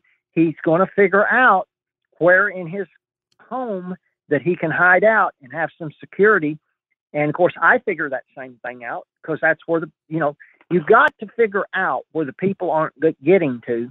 There's going to be some nooks and crannies on all public land that for some reason, and it can be a multitude of reasons, but there will be some reasons why they're overlooked. And you know, there might still be a guy or two getting into them once in a while, but but if that old buck doesn't get bumped but once every so many days, versus he's you know going through this pinch point and he gets killed the first time he walks through it or shot at or wounded. I mean, he's going to be back there in that thicket, that you know eight foot tall Johnson grass thicket that's ten acres that nobody in their right mind walks through it because, I mean, it's eight foot tall Johnson grass, yeah. right? Miserable. You know? And so, you know, I mean, those bucks, unless they just totally light out and go for a no, new home range, they're going to have to be in those areas where the people aren't. And so that's what I do. In the last 20 years, gosh almighty, ever since the advent of the video era, of the hunting world. See, I'm I'm so far before the advent of video hunting. You know what I mean? TV. Mm-hmm. And I mean, back in them days, it was just utopia. It was just too good to be true. Living through that era and then having to live through this one is just enough to make you want to shoot yourself because you you know the difference between the way it used to be and the way it is, and it it it haunts you. And uh, sometimes I think ignorance would be bliss. In other words, maybe I just started bow hunting 20 years ago and didn't even know the way it used to be. So, yeah, on public land nowadays, don't don't go. Here's another thing: elk too. Out west, I've watched what's happened to the elk thing. If you go to any of your classical elk habitat, the stuff that they want to live in, and that they do live in all year except hunting season. If you go to that anymore on public land in an across the counter type hunt, you're you're just you're out of your mind. You got to look for the hell holes and just go right straight to them because after the first day of season or two out west, all the elk pile off in them canyons and, and living in blowed down cliffy areas where nobody goes. And it's the same way with our public land whitetails. You just got to get don't park at the normal trailheads. Don't walk the normal, you know, routes in and get in the normal pinch points. Get your topo out, or not topo anymore. That see that that dates me right there. but get your aerials or get on Google Earth and and pick out the most inaccessible spots on public land and the thickest, nastiest ones.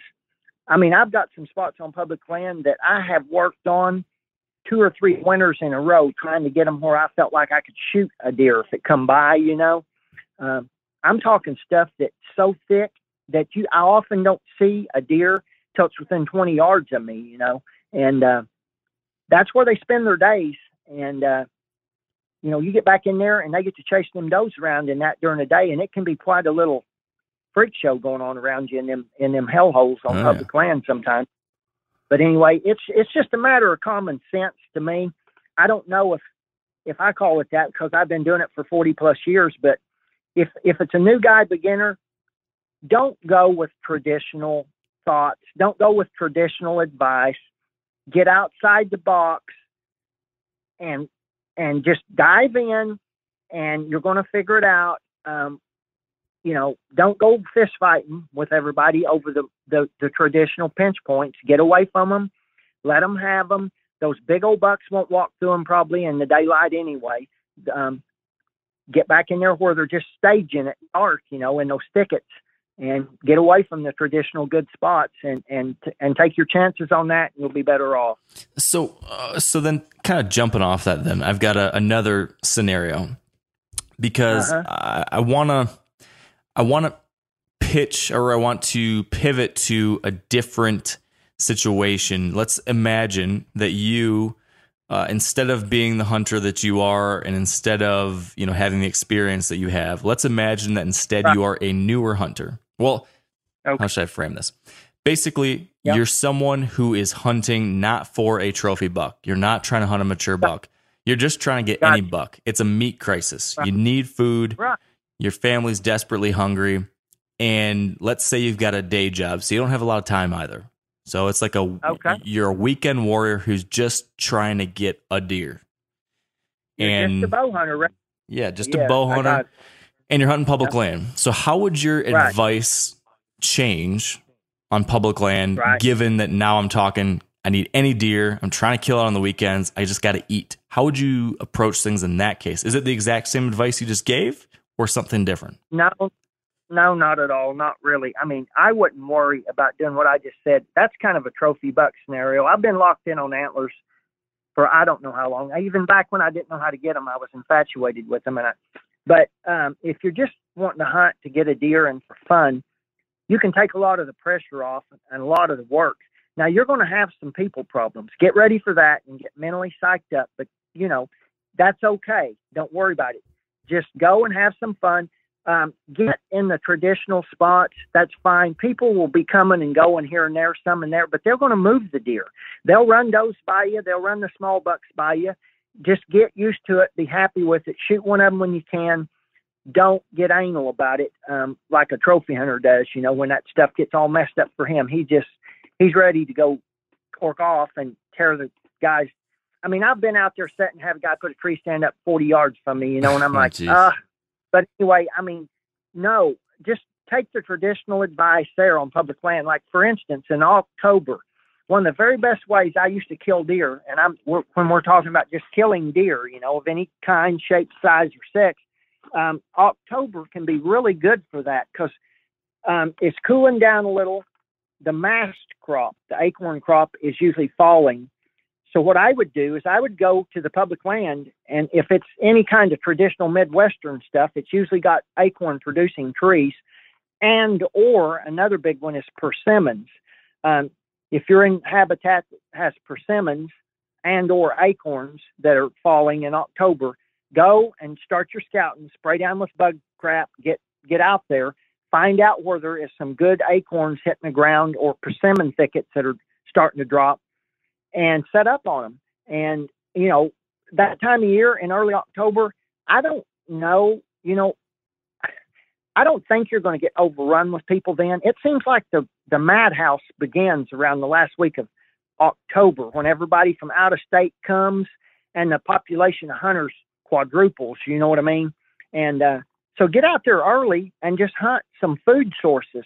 If you can scout, like if it's a public land area that they do the sharecropping in, the farming in, get out there and glass in September and spot some uh, spots where some deer are coming out into some bean fields or you know something like that.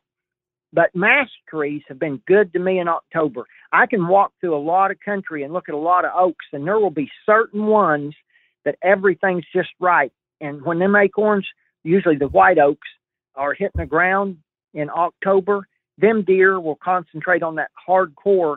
And all you got to do immediately, if you see an acorn uh, crop hitting the ground with a lot of, you know, tracks around it and droppings and stuff, and maybe a few of them little early season rubs, just back off downwind to where you want uh, that, set a tree stand real quick and get out of there, you know, and slip back in there. Usually for an evening hunt, it's been the best to me. Um, get in there early, early evening and get set up and let them come in there to feed in the evening and, and, and fill you a tag and have some fun.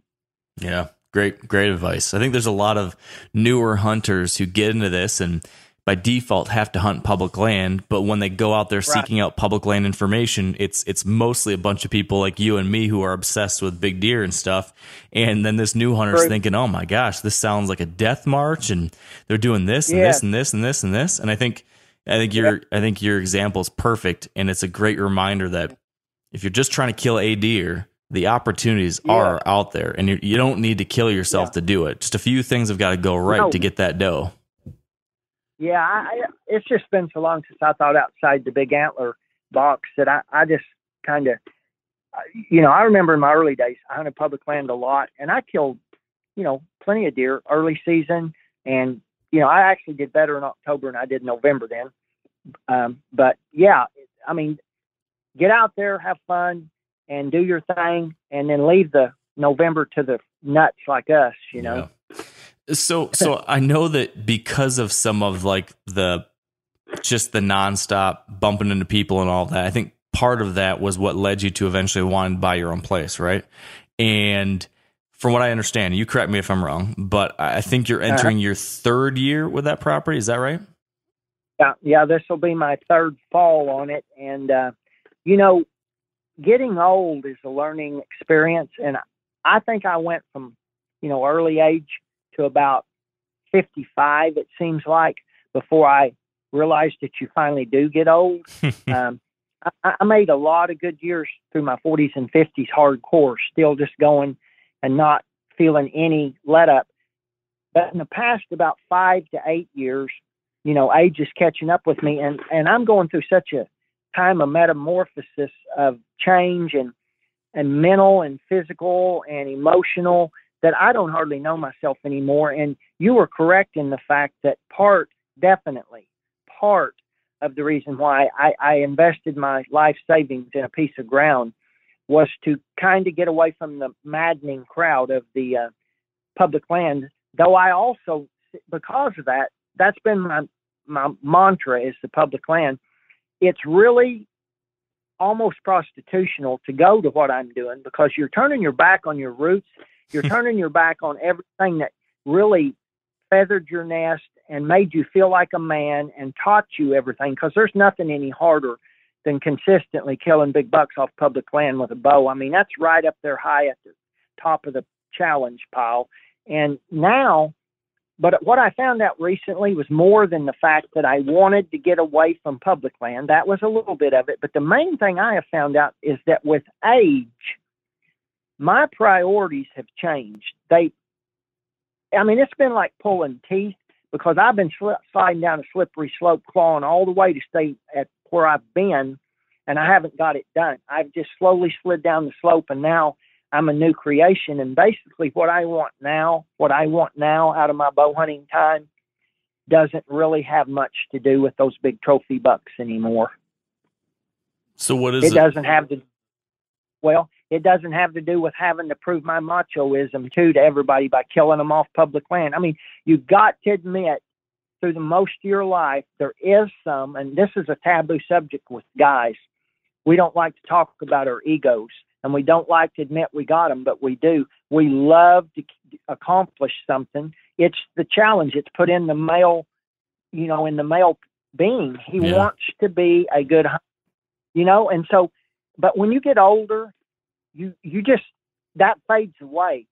I have gotten to where I could literally care less about what anybody else knows that I do, thinks I do, what I do. I am out there now. The reason I got this land, I call it my old man place. It's the place that I'm going to just take my time and enjoy. I, I, I get so much fun out of going and pulling trail camera cards and looking at the deer and just watching them um, throughout the year, watching their whole year, how they, you know, everything changes. Um, now I, I don't have to work. I used to have to work, you know, solid straight nine months, six, seven days a week to get off in the fall and hunt, you know.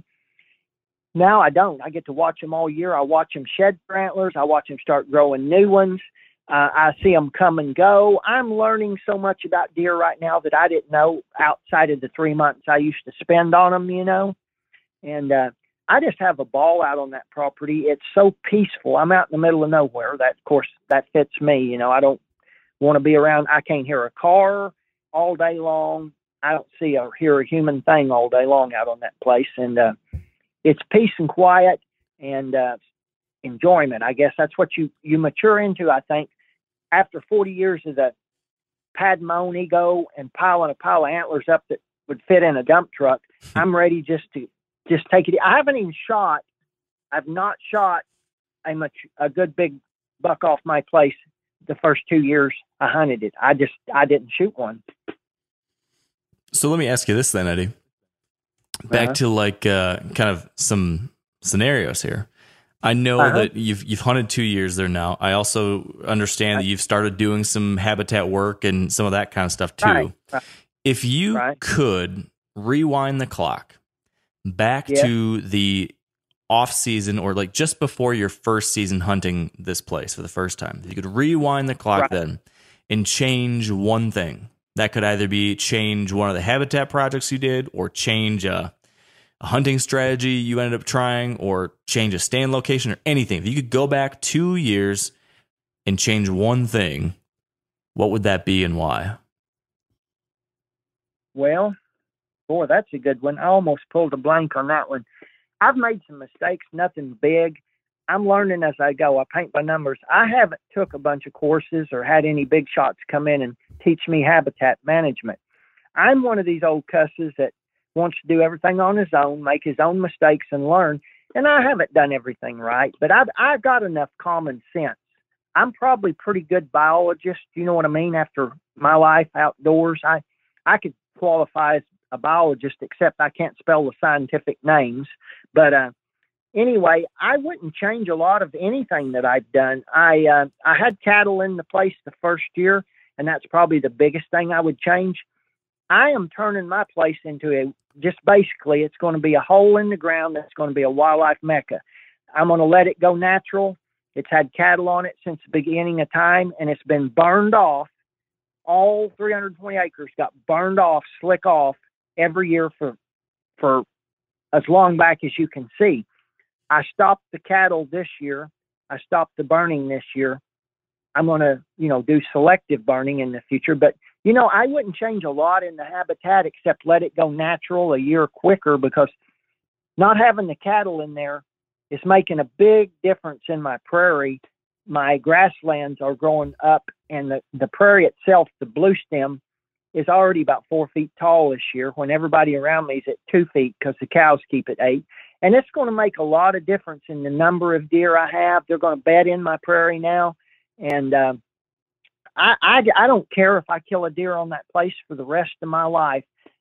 I almost don't want to kill one because I know I'm going to walk up to it and look at it and go, wow, there's another dead deer. Um, if it's a 180 inch typical, I'm still not going to be thrilled about killing it. Um, I've gotten to where I'm more into the providing them with the place, and I get a whiz off of looking at them on the camera, but I am not going to get a whiz out of killing them. Does that make sense? I, I, I mean, it sounds a little bit crazy, but also crazy in like a way I may, I understand it. You know what I mean, Eddie? I, I, I can see where you're at, Uh-huh. and I can also, Yep. I've, I too, on a different scale, but I too have gotten to know local deer, and and it is, it, it's almost sad when you do walk up on a deer that you watched for three years, and you're never going to get to Right. chase him again. No, he's gone for good, and uh, I know that's fine. We're we're hunting a renewable resource, and I get it. Um, I don't plan on probably ever not killing. Um, I eat it and I utilize it, but I I also have gotten so far from. I was a fetish on antlers. I mean, I would walk naked backwards uh, to cross the United States to kill a 140 inch deer at one point, and I'm like, you know, that's insane. I I worshipped it to the point it was an idol to me. I literally sacrificed my existence for it, and uh, I guess I've kind of come full circle now, and I'm ready to give something back. I want to let them have a quiet place to live good food, good habitat, watch them come and go, watch them do their lifestyle. And then, you know, I mean, I've got a buck on there finally this year, finally, that's a pretty, pretty exceptional animal uh, for the area, sure. And I've been thinking about it. What am I going to do if that thing comes walking right by me here in the fall? Am I going to kill that? And here's the deal he's a world class genetic deer. He's a probably a four and a half year old, what he appears to probably be. And given two more years, this buck will probably would probably eclipse 200 inches. And I I don't care about that, but what I do care about is having a deer like that on my property. It gives me an extreme sense of satisfaction to know that I'm providing him with a place to live in security. And of course, he ain't totally secure because he don't just stay on me all the time. You know, he he he may get killed by one of my neighbors. You know what I mean? But uh, if I had my ruthers, I wouldn't even pull a string on that deer. I'd let him go two more years just so I could say one day before I croaked, I had a 200 inch plus deer on my property one time, you know, and uh, then I'd be happy you could put me in my pine box. that would be pretty cool. That would be pretty cool. Yeah. Now, okay. I, I don't have to put them on my wall. I really don't. I, I mean, I don't. I, I used to would have I would have done anything to have that deer. I, well, I've spent 40 years and I've, I've not killed a 200 inch deer. And uh, now, though, I can say with all honesty, and I do not expect you to understand it. I don't expect anybody under about 60 to understand it. But there's somebody out there going to be listening to this that's going to understand this. It finally becomes not about the killing, but more about the doing. Mm-hmm. I do. I do get that 100. Let's let's imagine then. Let's imagine you've got a friend of yours who you Uh-huh. have decided to let hunt your home farm with you. I don't know if that's Sure. something that you plan to do or have done, but let's just imagine you. actually, Hmm? I've actually finally started thinking about that because I mean, I'm not going to lie to you. Most of my whitetail hunting life, I've been a pretty selfish guy. I just tended to my own needs and didn't, you know, I wasn't a real sharing person. I just, I, I mean, you know how that works. You can't share everything or you ain't going to have nothing. Does that Yeah. make sense? Oh yeah. I mean, I kind of did my own thing and kept it quiet. And when I first got this place, I was still a little bit in that rut, and I've slowly gotten out of it. I wasn't going to consider letting somebody come in there and kill one of my big, one of. Did you hear what I just said? One of. You my My my big- big ones, yeah. There you go. Okay, so there's a problem right off the bat. But anyway, nowadays, yep, I'm I'm actually, I've actually woke up in the middle of the night with it on my mind and realized what I was thinking about and just have shake my head going, wow, you mean you'd bring somebody in there and let them kill one of them big bucks and you, you just not even care that you'd be happy for them?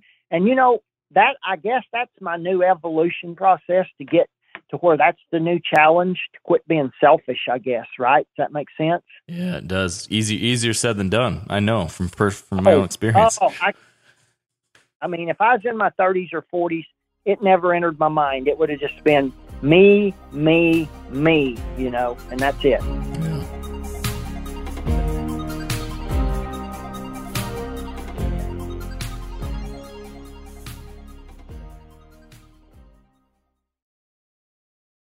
Pay attention here because this is a hell of a good service. It's called the Wellness Company. Picture this, okay? You wake up, you got a scratchy throat, you're all congested, you got a runny nose, you got a cough, whatever. And you weigh your options like you tough it out, get sick, take time off work, try to get a doctor's appointment sometime in the next few months, wait two hours at urgent care and sit in a room full of sick, sick folks, or you open your medical emergency kit. You match your symptoms to the doctor recommended prescription and you start on the right meds right away. These medical emergency kits, not a first aid kit, all right? It comes with doctor prescribed meds to treat over 39 medical issues. So, on hand, strong antibiotics for infections of all types. Plus, a doctor's easy guide so you know exactly what to take and when. No waiting to see the doctor, no waiting at the pharmacy. It's all in there. Every home should have at least one medical emergency kit. Order yours online in minutes. Your kit will be rushed to your door. Get 15% off at urgentcarekit.com slash meateater and use promo code meateater. That's promo code meateater at urgentcarekit.com slash meateater. Hey, everybody knows Weber grills. I've been using Weber grills my whole life, and check it out. They got a pellet grill, the Weber Searwood pellet grill. Now, with a pellet grill, you can smoke, roast, and sear what I like to do on the same grill. You can go from low and slow, okay, on smoke boost mode, which gives you great smoke at 180 degrees, or crank this thing all the way to a heat sear at 600 degrees. It's got a full great sear zone, so you can put more food on the flame. This this, this is my way of bull saying. If I was going to cook roast one way, that's how I like to do it: sear roast. Utilize the smoke boost setting to intensify that smoky flavor. Direct flame cooking creates searing, crisping, and browning. Food is going to look as good as it tastes. This grill gets hot in 15 minutes. Cleanup is easy. Cook confidently with intuitive digital controls at the grill and enjoy the sleek, easy to use surface. You can also add a heavy duty rotisserie or rust resistant griddle insert to up your game. Get fired up for your new Weber Searwood pellet grill. Now, a lot of you guys are familiar with the old hunting tradition of eating, you know, some organ, the heart or a chunk of liver off the first animal you kill. I had that when I was a little kid, and it was a big deal.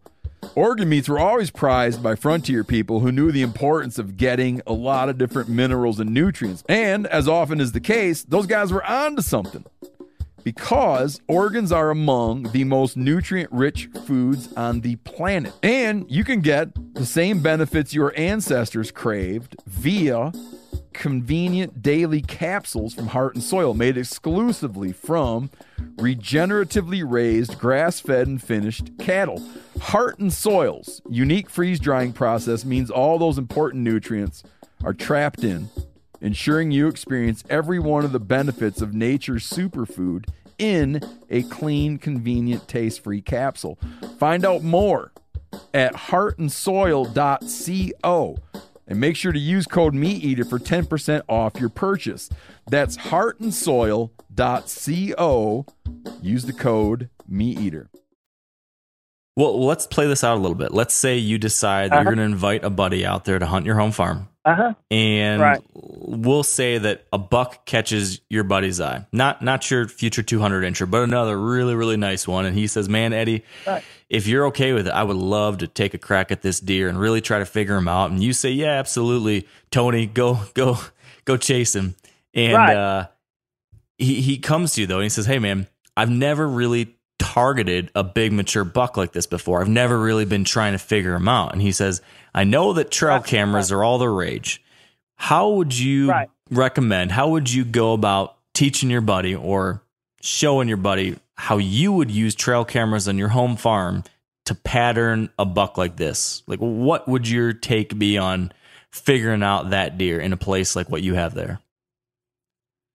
Well, you know what I'm about to say may not go along with the mainstream very well, and I get it. I do get it. I do know how some of these guys take this big buck killing to an art. I, I've talked to them and and really figured out. Like for instance, they've got some ground that's got these big bucks on them, and they trail camera them all year, uh, usually cellular wise. So they monitor these deer year round. It's almost. I'm not going to lie to you, and I don't. I don't. I don't have a lot of friends in hunting industry, and I, I don't really care because I don't. I'm not real politically correct. I just say the way I believe it. I, I don't care if I step on some toes, but the way they do some of this stuff anymore, to me, it's just killing. It's harvesting. There is very little hunting to it, to me, in my book. Um, they monitor this buck all year.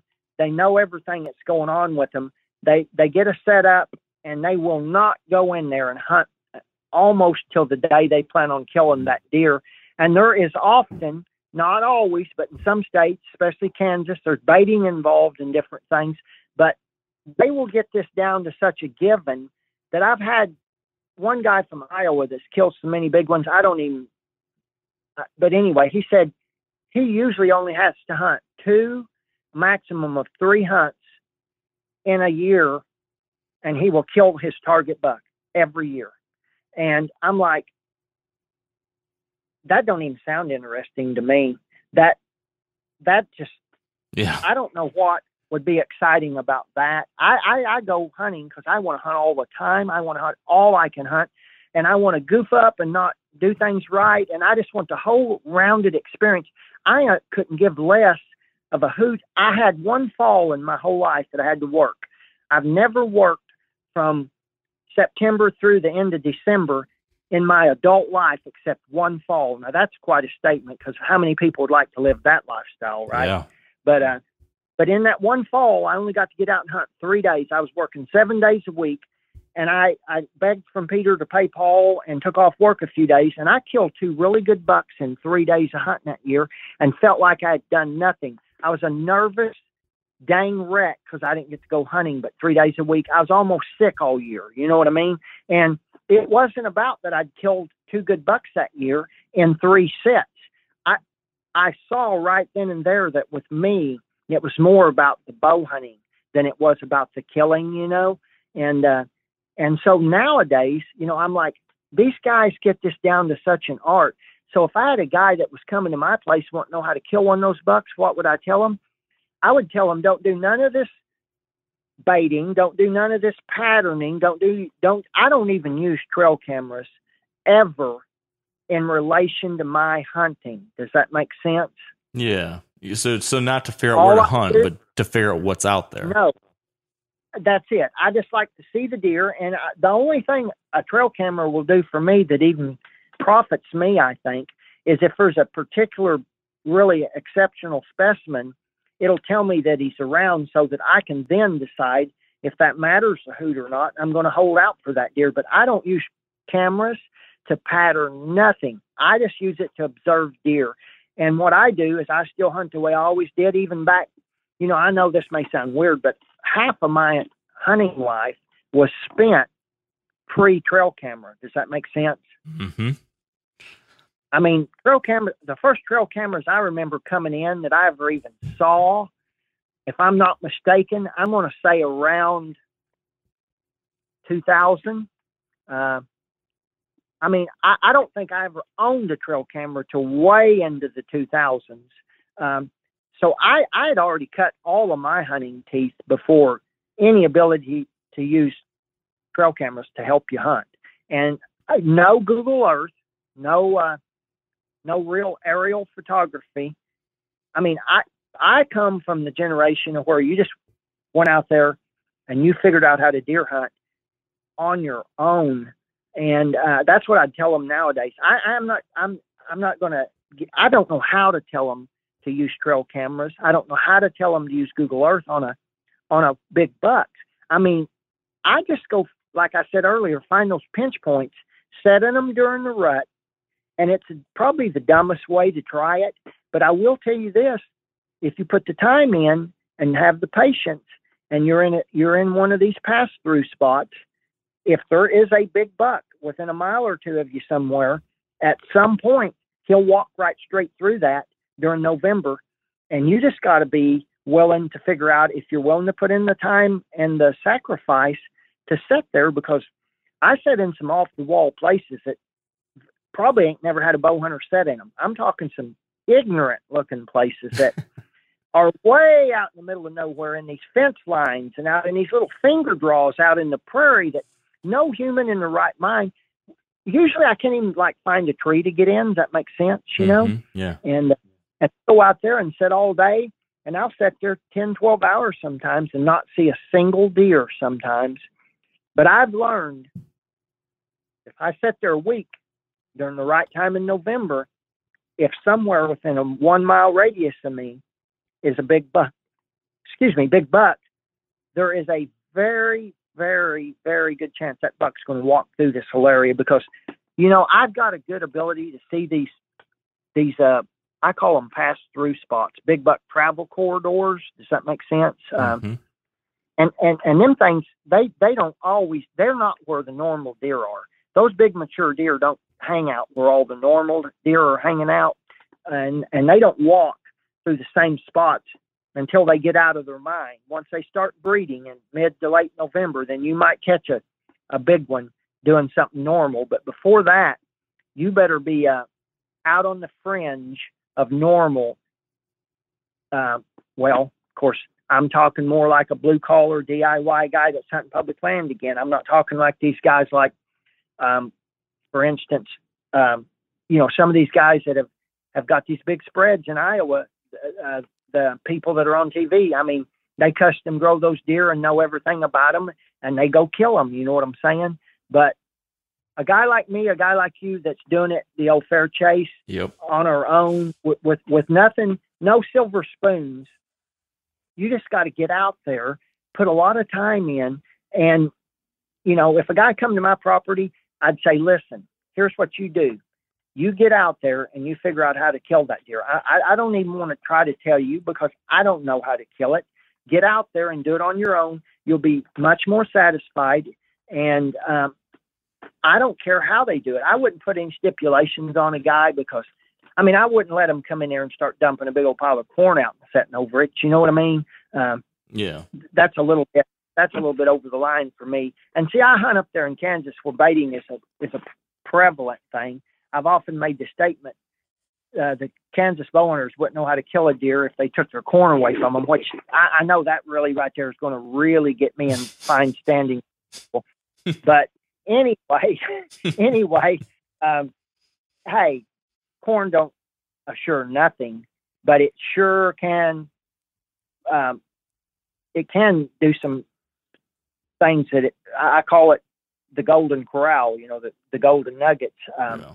them poor bucks. Oh my God! I mean, all you gotta do is dump a bag of corn out in October and put a camera on it. You'll know you'll know every buck that you got within half a mile in every direction within a day. And I don't know how they find it and how they hone in on it, but uh, I went to random places in Kansas, dump a bag of corn out, put a camera on it, and within two days have pictures of every mature deer almost virtually within quite a distance. You know what I mean? Yeah. And uh, I mean, it's everybody's always trying to make the process easier, I guess. And uh, I think at the end of the day, when you get my age, you finally figure out it ain't about easiness. It's more about uh, satisfaction of doing it on your own and either winning or losing. Yeah. So let me ask you about one of these examples you just shared, and it ties into one of the scenarios I wanted to throw at you. Um, you mentioned you like Uh-huh. to sit these pass through areas, these kind of off the beaten path pass through spots. Right. So let's imagine you're Right. sitting in one of those. It's November, hunting the rut. You're sitting in one of Mhm. these great rut spots, these these pinch points that you like, that should be Mhm. a, a, good quality rut travel corridor. Problem is, you've hunted Right. all week and nothing's coming Right. through. You've not had one good Right. buck come through. My question for you is Right. How long will you stick it out in one of those spots before eventually saying, well, it just it just isn't the spot? Or do you ever find a spot like that and say, come hell or high water, if I sit here seven days, he will eventually come through. I have that much confidence. What's your approach, and how do you know when you finally have to pull up stakes or not? Well, I think the best way to answer that would be what I know about the area in general and how much experience I have in it. If it's a fairly new place, I'm not going to go down with the ship on a spot like that. If it if it's not getting the job done, I, I go by feel. I've often said this. I hunt by feel. Feel. I don't even know how to explain what feel is, other than that wee small voice in your head. But like I said, a place like that, and things ain't feeling right, things ain't happening if it's a fairly new place and I don't know what I, you know is going on around, I, I will I will abandon it. I would say about three days is about what I'm going to give a spot like that if I if I'm not getting anything going on. Now on the other hand, if it's a time proven place and or I know the habitat around it and the deer that's living in that habitat and I know there's some big ones around and maybe I have some previous knowledge of this place being, you know, what I think it is, a pass through then I'm going to sit there. I'm just going to wait, because if I know there's some big ones around, you know, on both sides of me somewhere, and um, this is where that they're going to walk at some point, I'll give it up to. uh, I'll give it till I I lose my mind, which I have. I've actually lost my mind and just run naked at spring. But I mean, once in a while, once in a while, I've got burned.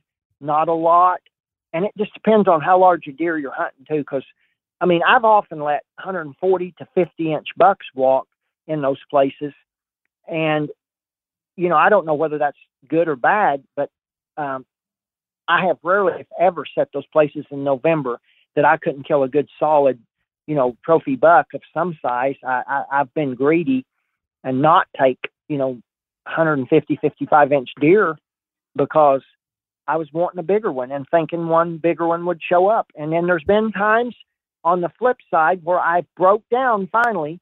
I'd sat there long enough, I'd just be getting sick of the whole thing, about to go crazy. And here comes a 150 inch deer. And I know that there's a bigger one around. I know there is.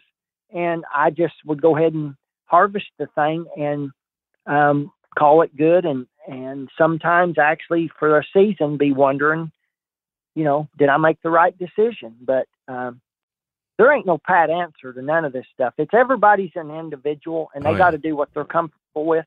And uh, I've been through the wringer on every scenario possible of learning what what you can, can't, should, shouldn't do. And uh, I'm kind of I'm kind of past it finally now.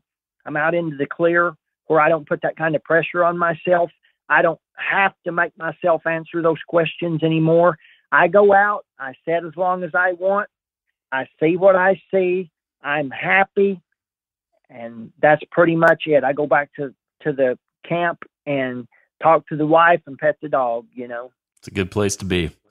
Well, let me let me Yep. throw another November situation at you. Uh, and this right. is this is another thing that I've frequently uh, been confronted with and, and bounced back and forth on. So let me let me paint this picture. Let's say again it's November and you're kind of looking for a great spot, like we just described. You're kind of working through a new Right. area, and Right. you end up coming across just a dynamite rut spot.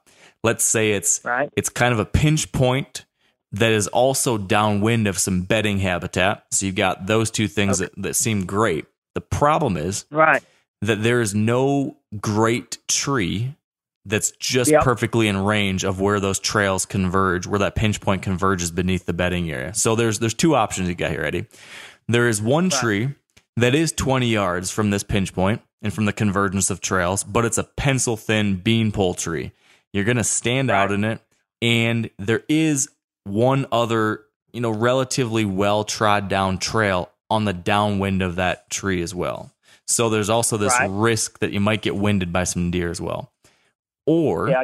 Ain't, yeah. there's there's a second tree, and it seems perfect. As in, it's it's big, it's gnarly, it's like a branchy oak tree of some kind, so you can climb up in there and disappear. And there's there's Right. nothing there's nothing downwind of it at all because it's right in the edge of a, let's say it's downwind or, or sorry, just on the edge of a pond. Let's say so. There's nothing that's going to get beneath you.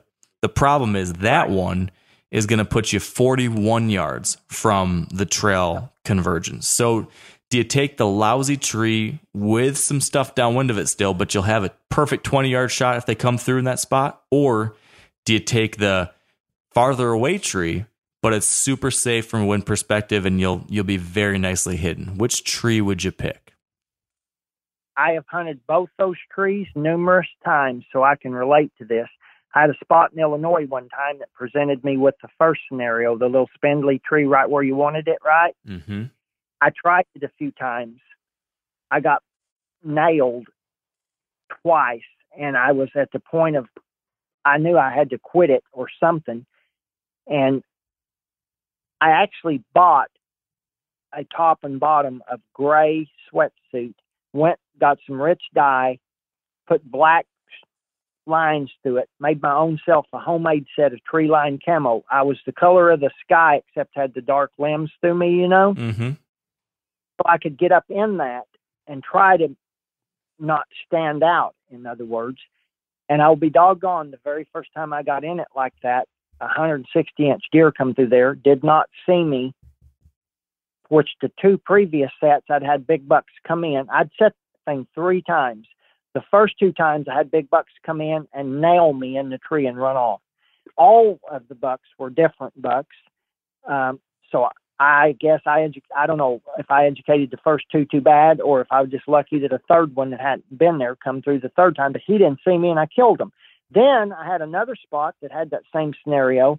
Did not think I wanted to go that route, so I got back off to the side, off away from the action, because I could get in that tree without figuring I was bumping deer getting there. I could get out without bumping deer going out. I had a good safe wind. I felt comfortable over there, but I was not right where I needed or wanted to be. And I ended up in the long run killing more deer out of that scenario and setting it way more and feeling way more comfortable sitting there because I called a number of deer over to me. You know what I mean? With grunt call and stuff. And uh, so I usually would opt for the um, the the better. Um, in other words, are you going for a one shot deal? If you're going for a one shot deal, plant your rear end in that little scrawny tree, sit there all day, run or four of them off, and hopefully get one shot. Right.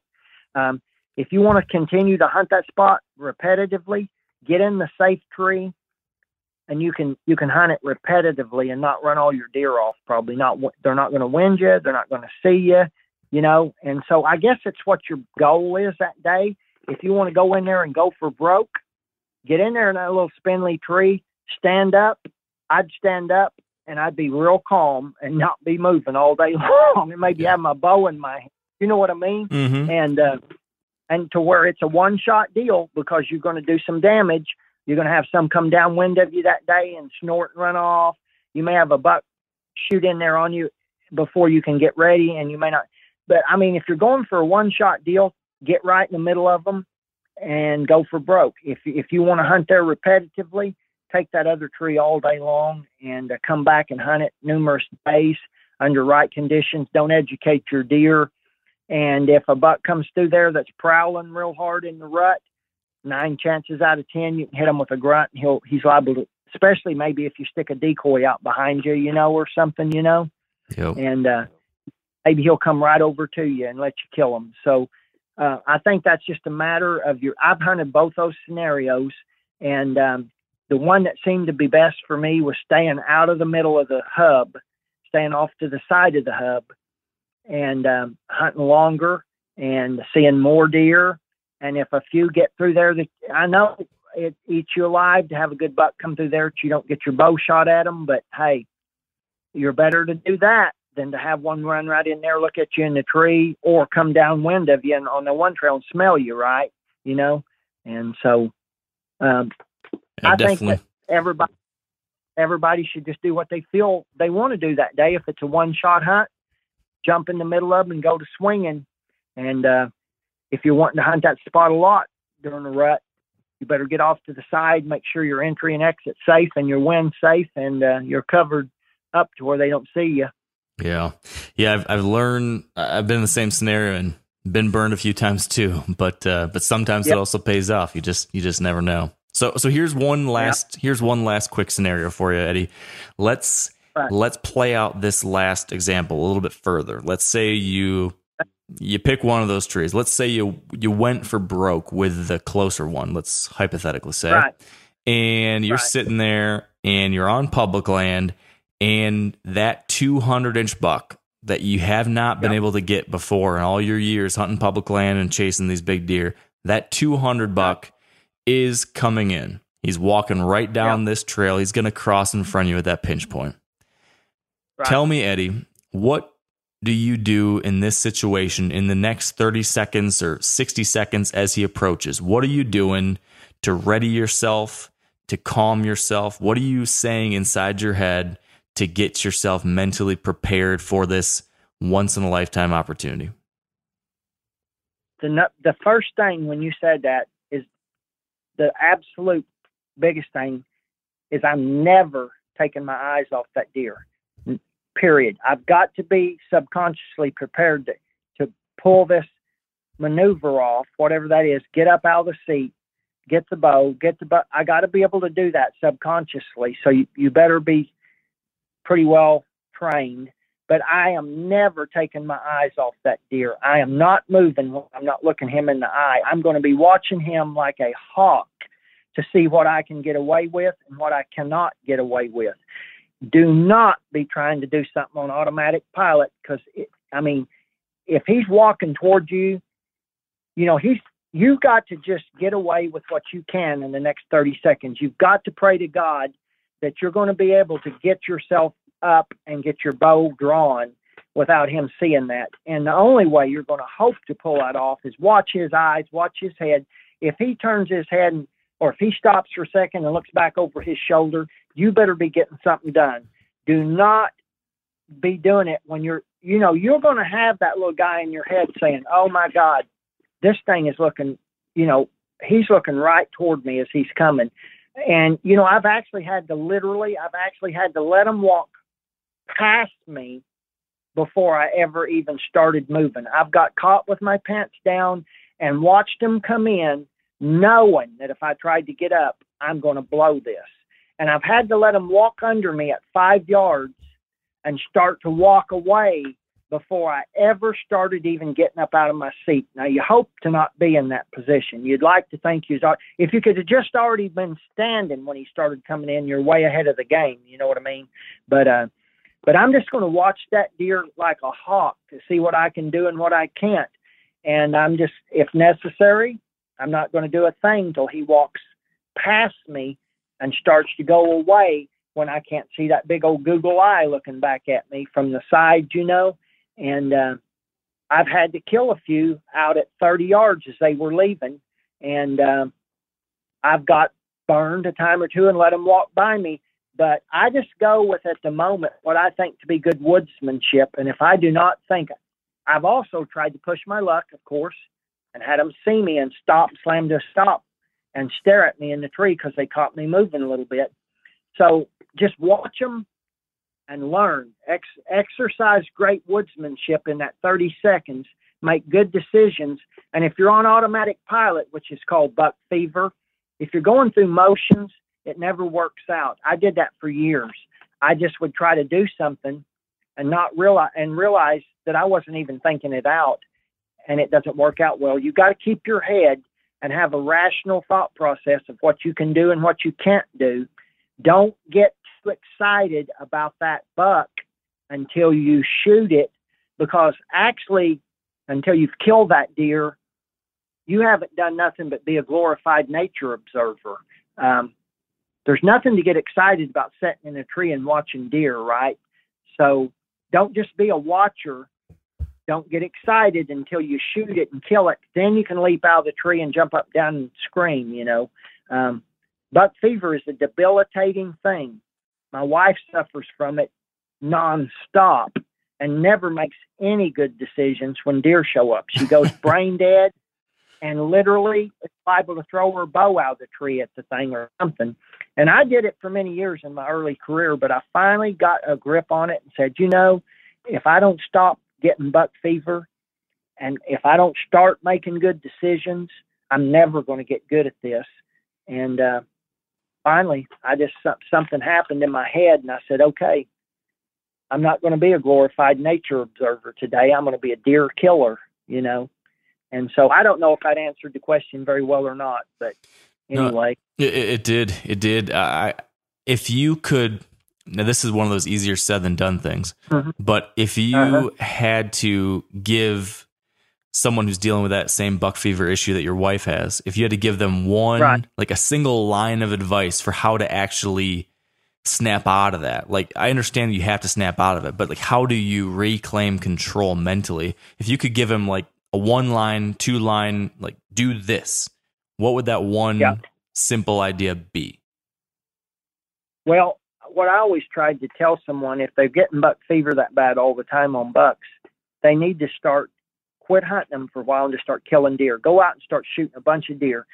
Learn to take your bow out and kill deer. Start shooting doe, start shooting as many, go just kill deer. Once you get subconsciously trained to kill those deer, I think now don't get me wrong, the antlers, if you're an antler fanatic, antlers will always skyrocket you, you know, out of your skin. But if you're if you're if you get once I finally got to killing deer with my bows early on and got to where I was killing meat deer and quite a few deer, it become a lot easier for me to stay under control because I knew then and there that I had it within my ability to kill this deer. And the fact that it had huge antlers or something would freak me out. It would. I would freak out. And I mean, I ain't going to lie to you. I've had a couple times, even as an old man, that I pull I don't know. I, I can have a relapse of buck fever. I had one in Kansas a few years back with the biggest buck I've ever had in bow range in my life, and it caused me to not get the deer. I lost a 100% kill on the largest antlered whitetail I've ever had in bow range because buck fever come that day. I hadn't had it in, I don't even know, 10 or 15, 20 years, but because of that, it got me. So I don't really feel like there's anything you can do about it. It's going to happen. My wife's had it for 20 straight years. I've done every human thing I know to try to get her past it, and I've not been able to get her past it. And so I can't give a guy advice other than kill a bunch of deer with your bow. That ought to help. And then when the antlers show up, like when you turn and you see this giant rack coming at you, you've just got to turn your head and take a deep breath and go, okay, now that freaked me out. That did. But I can do this and I'm not going to look at them antlers again. I'm going to ease my head back around and watch that deer come in. And I'm going to pretend I'm not, I, I have a really good ability to once I see one that I want to kill, I blanket antlers out. I don't know if that's normal, if anybody else can do that or not, but I literally could have a 200 inch deer walk in on me. And once I turn that initial turn and see him, if he's big and I know he's a shooter, I won't be able to tell you whether he's 150 inches or 220 inches. I I don't even realize they have antlers on them once I decide I'm going to shoot them. And uh, so just you know, if you get freaked with buck fever, just kind of close your eyes a second and take a deep breath and go, okay, it ain't about these antlers. I can kill this deer. I've been killing a lot of deer. This is a deer. Now, just ease back around there and watch him come on in and do what you got to do. And don't, don't look at his antlers again. If you can just look, watch his, watch his face, watch his eyes. I, I, I get fixated on their eyes if I can see their eyeballs, that's all I ever watch. I watch their eyes, and that's where I get my readings of what and when to to do things. You know what I mean? Yeah, yeah. Those those eyes can definitely tell a lot of the story. Oh, well, Eddie, I have got I have got to wrap this up, and the way we wrap this up and and and I've, I've thoroughly enjoyed this. The way we wrap these up is with a quick rapid fire set of questions. So I'm going to ask you six really quick questions here, one after the other, Yeah. and and I'm just looking for like a one word answer, yes or no, that kind of thing.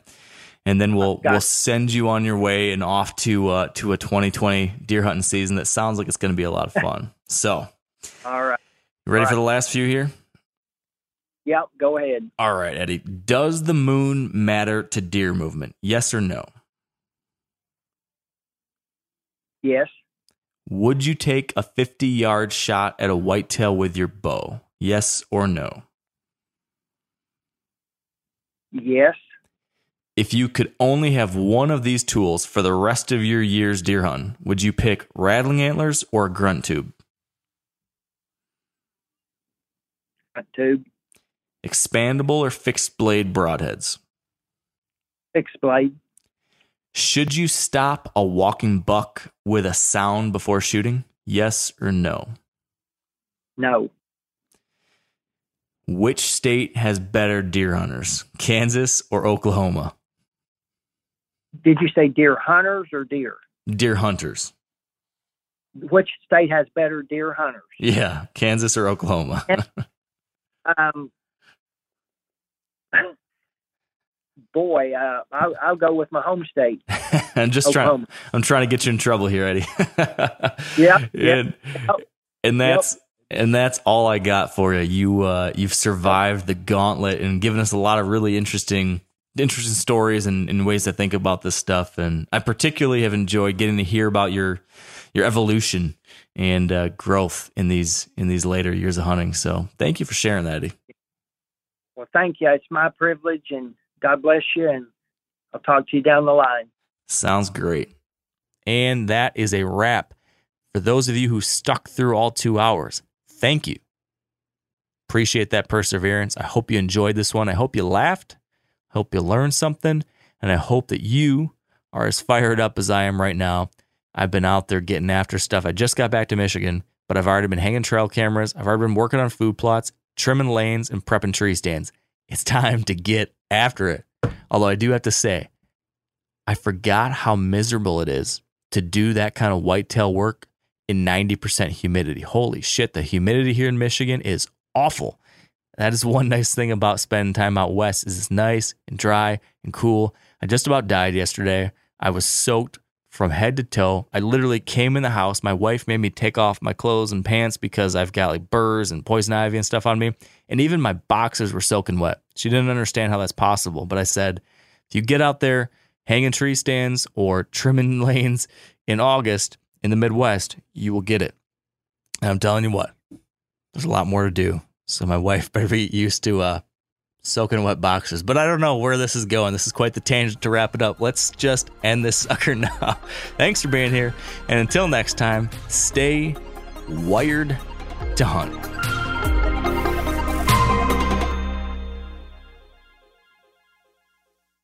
Hey, if you guys like to cook outdoors, and you oughta, you should check out the Weber Slate rust resistant griddle. So, this is a carbon steel cooktop that's safe for metal tools. It's pre seasoned with food safe oils and ready to cook on right out of the box. It's the griddle that stays ready, not rusty. This griddle heats evenly edge to edge, reaching all the way up to 500 degrees. Get fired up for your new Weber Slate rust resistant griddle. I'm sure a lot of you guys remember the old ceremonial hunting tradition of eating the heart out of the first animal you kill. Meat from those organs are among the most nutrient rich foods on the planet. You can get those same benefits your ancestors craved via convenient daily capsules from Heart and Soil. Find out more at heartandsoil.co. And remember, use code MeatEater for 10% off your purchase.